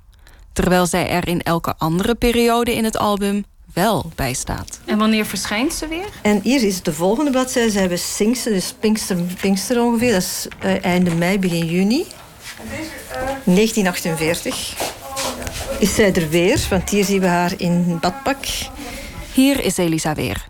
In een zwart, elegant badpak waar ze witte gimpjes onder draagt. Ze heeft haar haar los en staat in het midden van de straat. Nog steeds 15 jaar, maar meer vrouw dan ooit. Zeker in vergelijking met haar figuur acht maanden ervoor, toen ze voor het laatst op de foto verscheen. Dus dan zou het kunnen, hè? dus ze is verdwenen tussen? Want wanneer stond ze er nu op? Dan zou ze verdwenen zijn tussen augustus 1947 en mei 1948. Negen maanden. Deze afwezigheid kan toch geen toeval zijn? Maar dan zie ik ineens iets. Iets waar Linda, Carrie en Ilse overheen hadden gekeken. Want uh, we, zien, we zien hier nu wel ineens iemand hier staan. Maar wat? Wie? Ja, we hebben hier ineens iemand gevonden. Daar hebben we helemaal over gekeken. Op een van de foto's van nieuwjaar 1947 staat centraal achter de gedekte feesttafel een man, de oom van Elisa. Achter hem staat een kerstboom en links van hem in het hoekje, half op de foto, onscherp, per ongeluk lijkt het wel. Daar staat een schimmig figuurtje in de hoek. Een meisje. En dat is zij. Ik weet het niet, wij weten het niet. Goh. Dat willen we niet, maar misschien is het wel. Ja, nee, inderdaad. Het meisje, of is het een vrouw, draagt een witte jurk met een laag uitgesneden hals. Ze houdt haar armen voor haar buik. Hier lijkt ze toch op te staan. Hier, er hebben we met de, de drie zussen over gekeken hier. Ja, maar wel dik. Hmm. Ja, die borsten. Ja. Met vier hangen we boven het piepkleine fotootje. En proberen de vergelijking te maken met de foto van de zomer ervoor. Want vergelijk dat, met dit hier. De borsten van een 40-jarige vrouw. Kijk, Ik weet dat niet hoor. Maar merk, die borsten en die buik. Ja, maar ja. Kijk nog eens naar de vorige. Dat had ze. Daar zijn veel minder borsten. Als dit Elisa is, dan heeft haar lichaam in korte tijd een enorme transformatie ondergaan. En niet enkel die van de puberteit. Dat is toch geen 15-jarig lichaam? Of een zwanger 15-jarig lichaam? ja, dat wel, hè? dat kan wel. Hè? We vuren alle hypotheses op elkaar af. Misschien was ze daar zwanger. Zou zij dan zo nog mee op de foto zetten? Omdat het nog niet opviel of zo? Misschien, er zit, eh, Misschien was dat toen nog niet geweten. Of juist net niet meer zwanger. Maar wat ik dus heel goed mogelijk acht, is dat ze net bevallen zou zijn en dat ze net terug is. En dat dat lichaam nog dat oude lichaam is, dus dat ze niet echt op de foto's mag. Van één ding is Carrie heel zeker. Als zij dit is, dan is zij dit niet meer haar gewone lichaam. Dat is wel een feit. Dat is zeker. Iedereen poseert mooi op dezelfde plek ook. En er, zij heeft dan geen fotootje zo. Of, of weggemoffeld in een hoekje. Maar hoeveel we ook blijven kijken, hoeveel hypotheses we ook verzinnen, En dit is kerst dus. Ja. Ja, dan is dat gewoon een eenzame ziel die is uitgenodigd. Dat doen wij ook thuis. eenzame ziel uitnodigen. Het figuurtje op de foto zal niet beginnen spreken. En dus beslist iedereen voor zichzelf wat ze denken te zien. Maar ik denk, want ik ben altijd een believer, ik, hè? Ja, ik ook. Ja, een mens gelooft wat hij wil. hè. Ja, dus je ziet heel Ja. gemotiveerd, hè?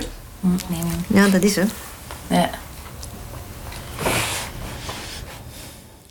Na alles wat we hebben kunnen vinden en niet kunnen vinden, blijven we hopen op die ene aanwijzing die het zoontje van Elisa voorgoed bevestigt of ontkent. Die ene aanwijzing of die ene persoon. We hopen nog altijd dat Bob's zus zich bedenkt. Wie weet, luistert ze ooit naar Elisa's verhaal. En ziet ze plots weer dat jonge meisje voor zich, dat schuin tegenover haar woonde. Tot die tijd zullen we blijven speculeren.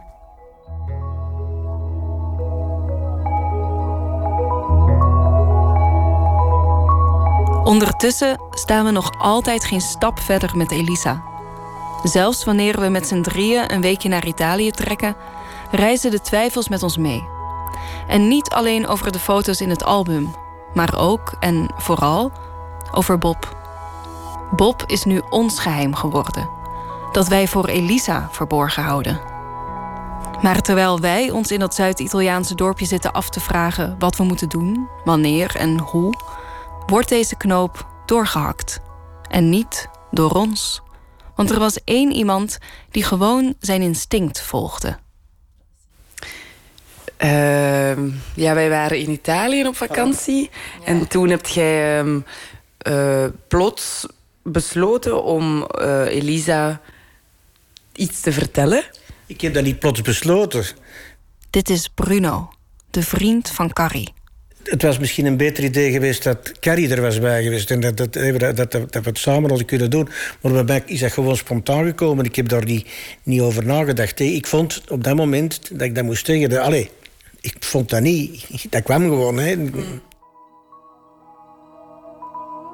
Al een paar keer hebben we met onze eigen ogen gezien hoe Elisa opklaart als Bruno erbij is. Bruno heeft het hart op de tong. En daar houdt Elisa van. En hij sprak uit wat wij niet konden.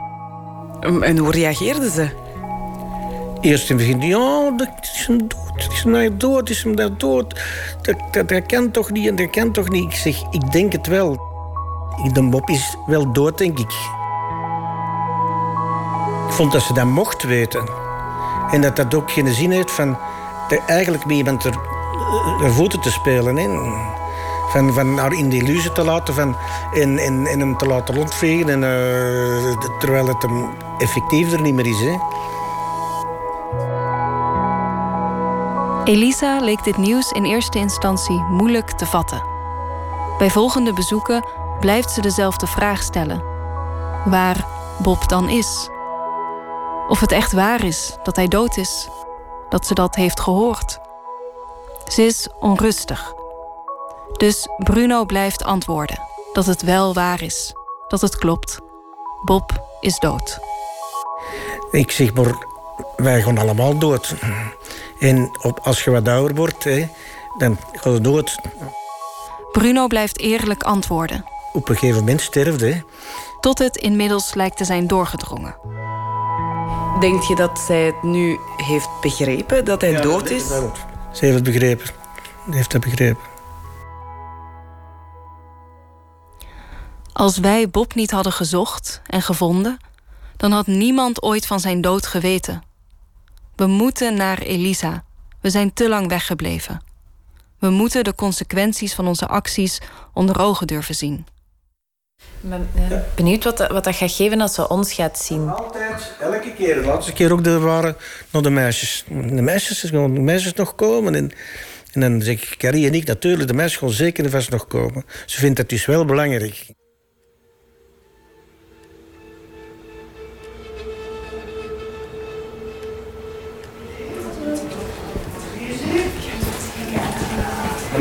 Zijn hier voor u. De meisjes? Ja, die komen ze binnen. Hier, hier ze. Ze zijn er al. Oh. Zie je eens? Die komen speciaal naar u op bezoek. Oh, maar dat is lief, hè? Ja, ja. Dag Elisa. Nou, Hoe is het? Ja, goed, goed, ja, ja. Kijk eens hier, hoe lang geleden? Ja, ja. Het is lang geleden, hè? Hallo. Ja.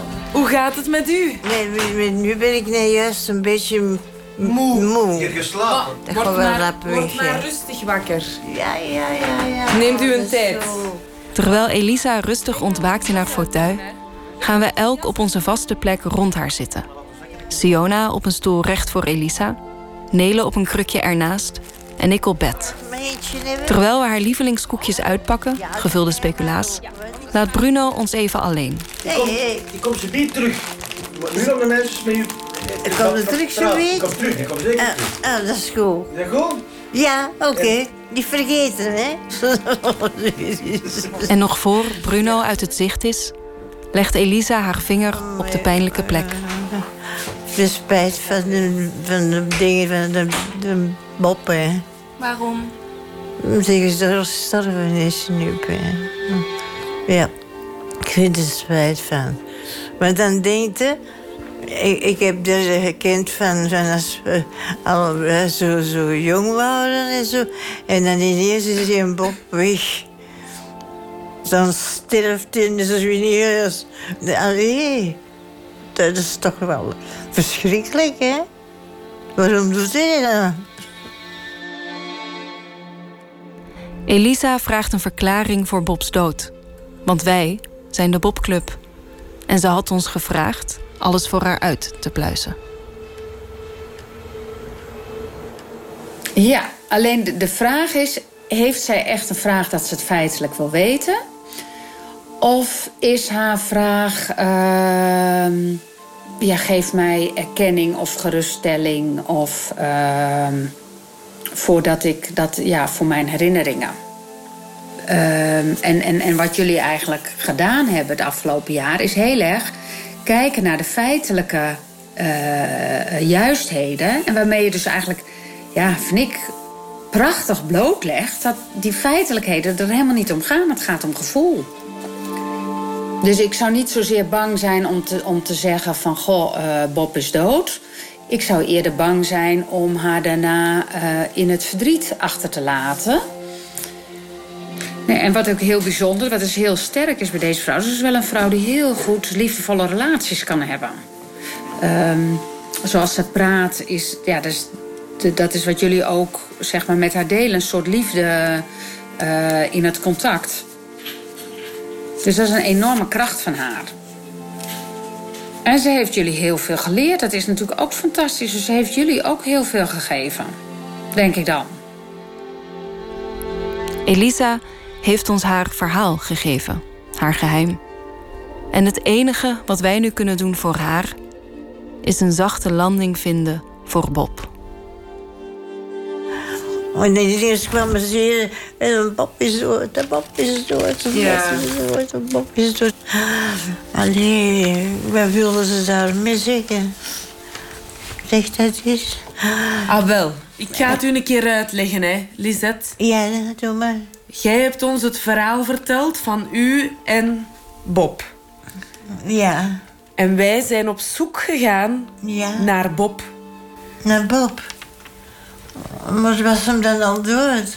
En we hebben hem gevonden. En we hebben met zijn neef gesproken. Zijn neef? Ja. Hugo Machielsen. En die heeft ons verteld dat Bob dood was.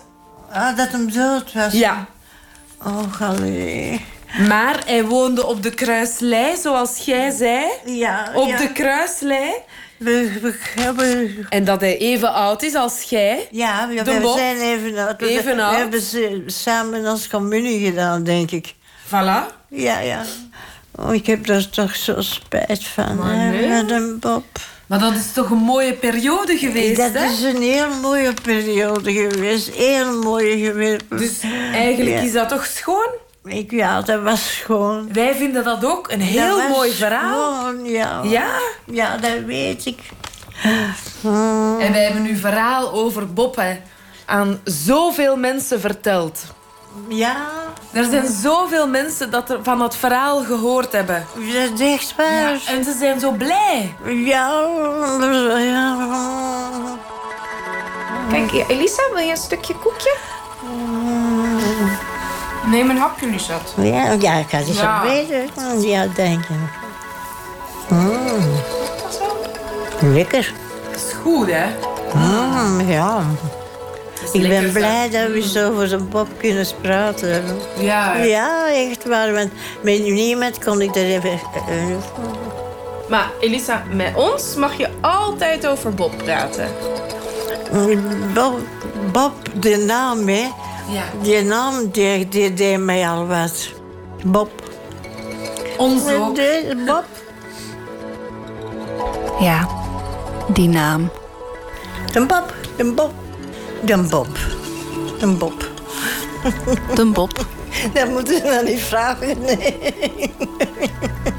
Die naam doet ons zeker wat. Hij hield ons maandenlang in dit rusthuiskamertje gekluisterd aan de lippen van deze vrouw. Die 84 was toen we haar ontmoetten. Ze werd 85 en ik werd 26. Siona 28, Nele 29. En wat er ook mag zijn gebeurd of niet zijn gebeurd, Bob is de naam die het half decennium dat tussen ons en Elisa in ligt verwaarloosbaar maakte. Mogen wij nog eens terugkomen? Natuurlijk, waarom niet? Oh, dat is zeker dat. hè. Dan gaan we dat zeker doen. Wel ja, dat is goed, hè? Heel goed, zal ons verwachten. Oké. Ja. Oké. Oké. Dag Elisabeth. Dag Lisette. Ja. Tot de volgende keer, hè?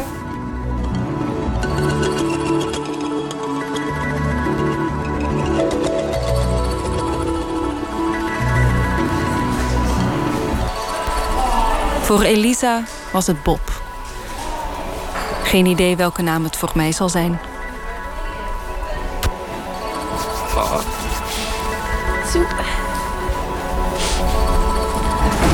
Mijn, mijn emoties spatten alle kanten op. Ja. Over wie gaan wij het hebben later? Tja, inderdaad. Jij, Sion? Ik? Je vraagt mij wie, mijn- wie mijn Bob zal zijn. Ja. ja. Of je kunt ook omgekeerd bedenken, hè. Dat wie dat er later in een rusthuis over, over u zit te praten, of over mij, dat kan ook. Ja. Over jou, Neil. Kan, hè? Moet jij ons iets vertellen? De laatste was dat van de reeks eh, Bob. Een serie van Mirke Kist en Nele Eekhout en Siona Houthuis... van het eh, audiocollectief Schik en VPRO Dorst. En eh, we gaan verder met Sean Kuti, de jongste zoon van de Nigeriaanse ster Fela Kuti. Maakt muziek met zijn band Egypt 80. En dat is ongeveer dezelfde band waar zijn vader destijds furoren mee maakte. En dit nummer, daarop hoort u ook Santana meespelen. Black Times.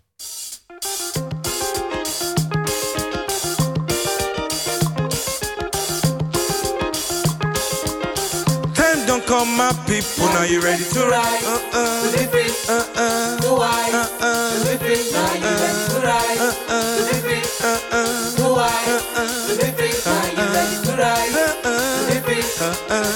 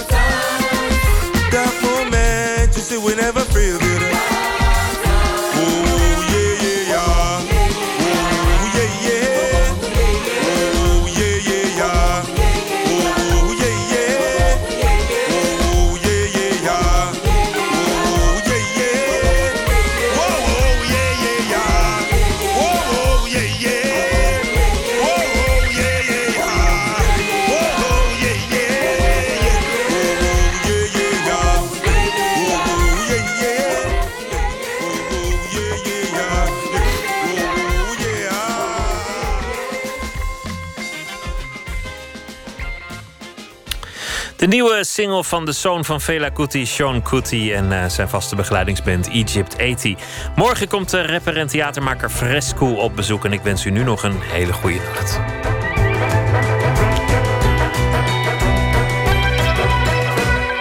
Op Radio 1, het nieuws van alle kanten.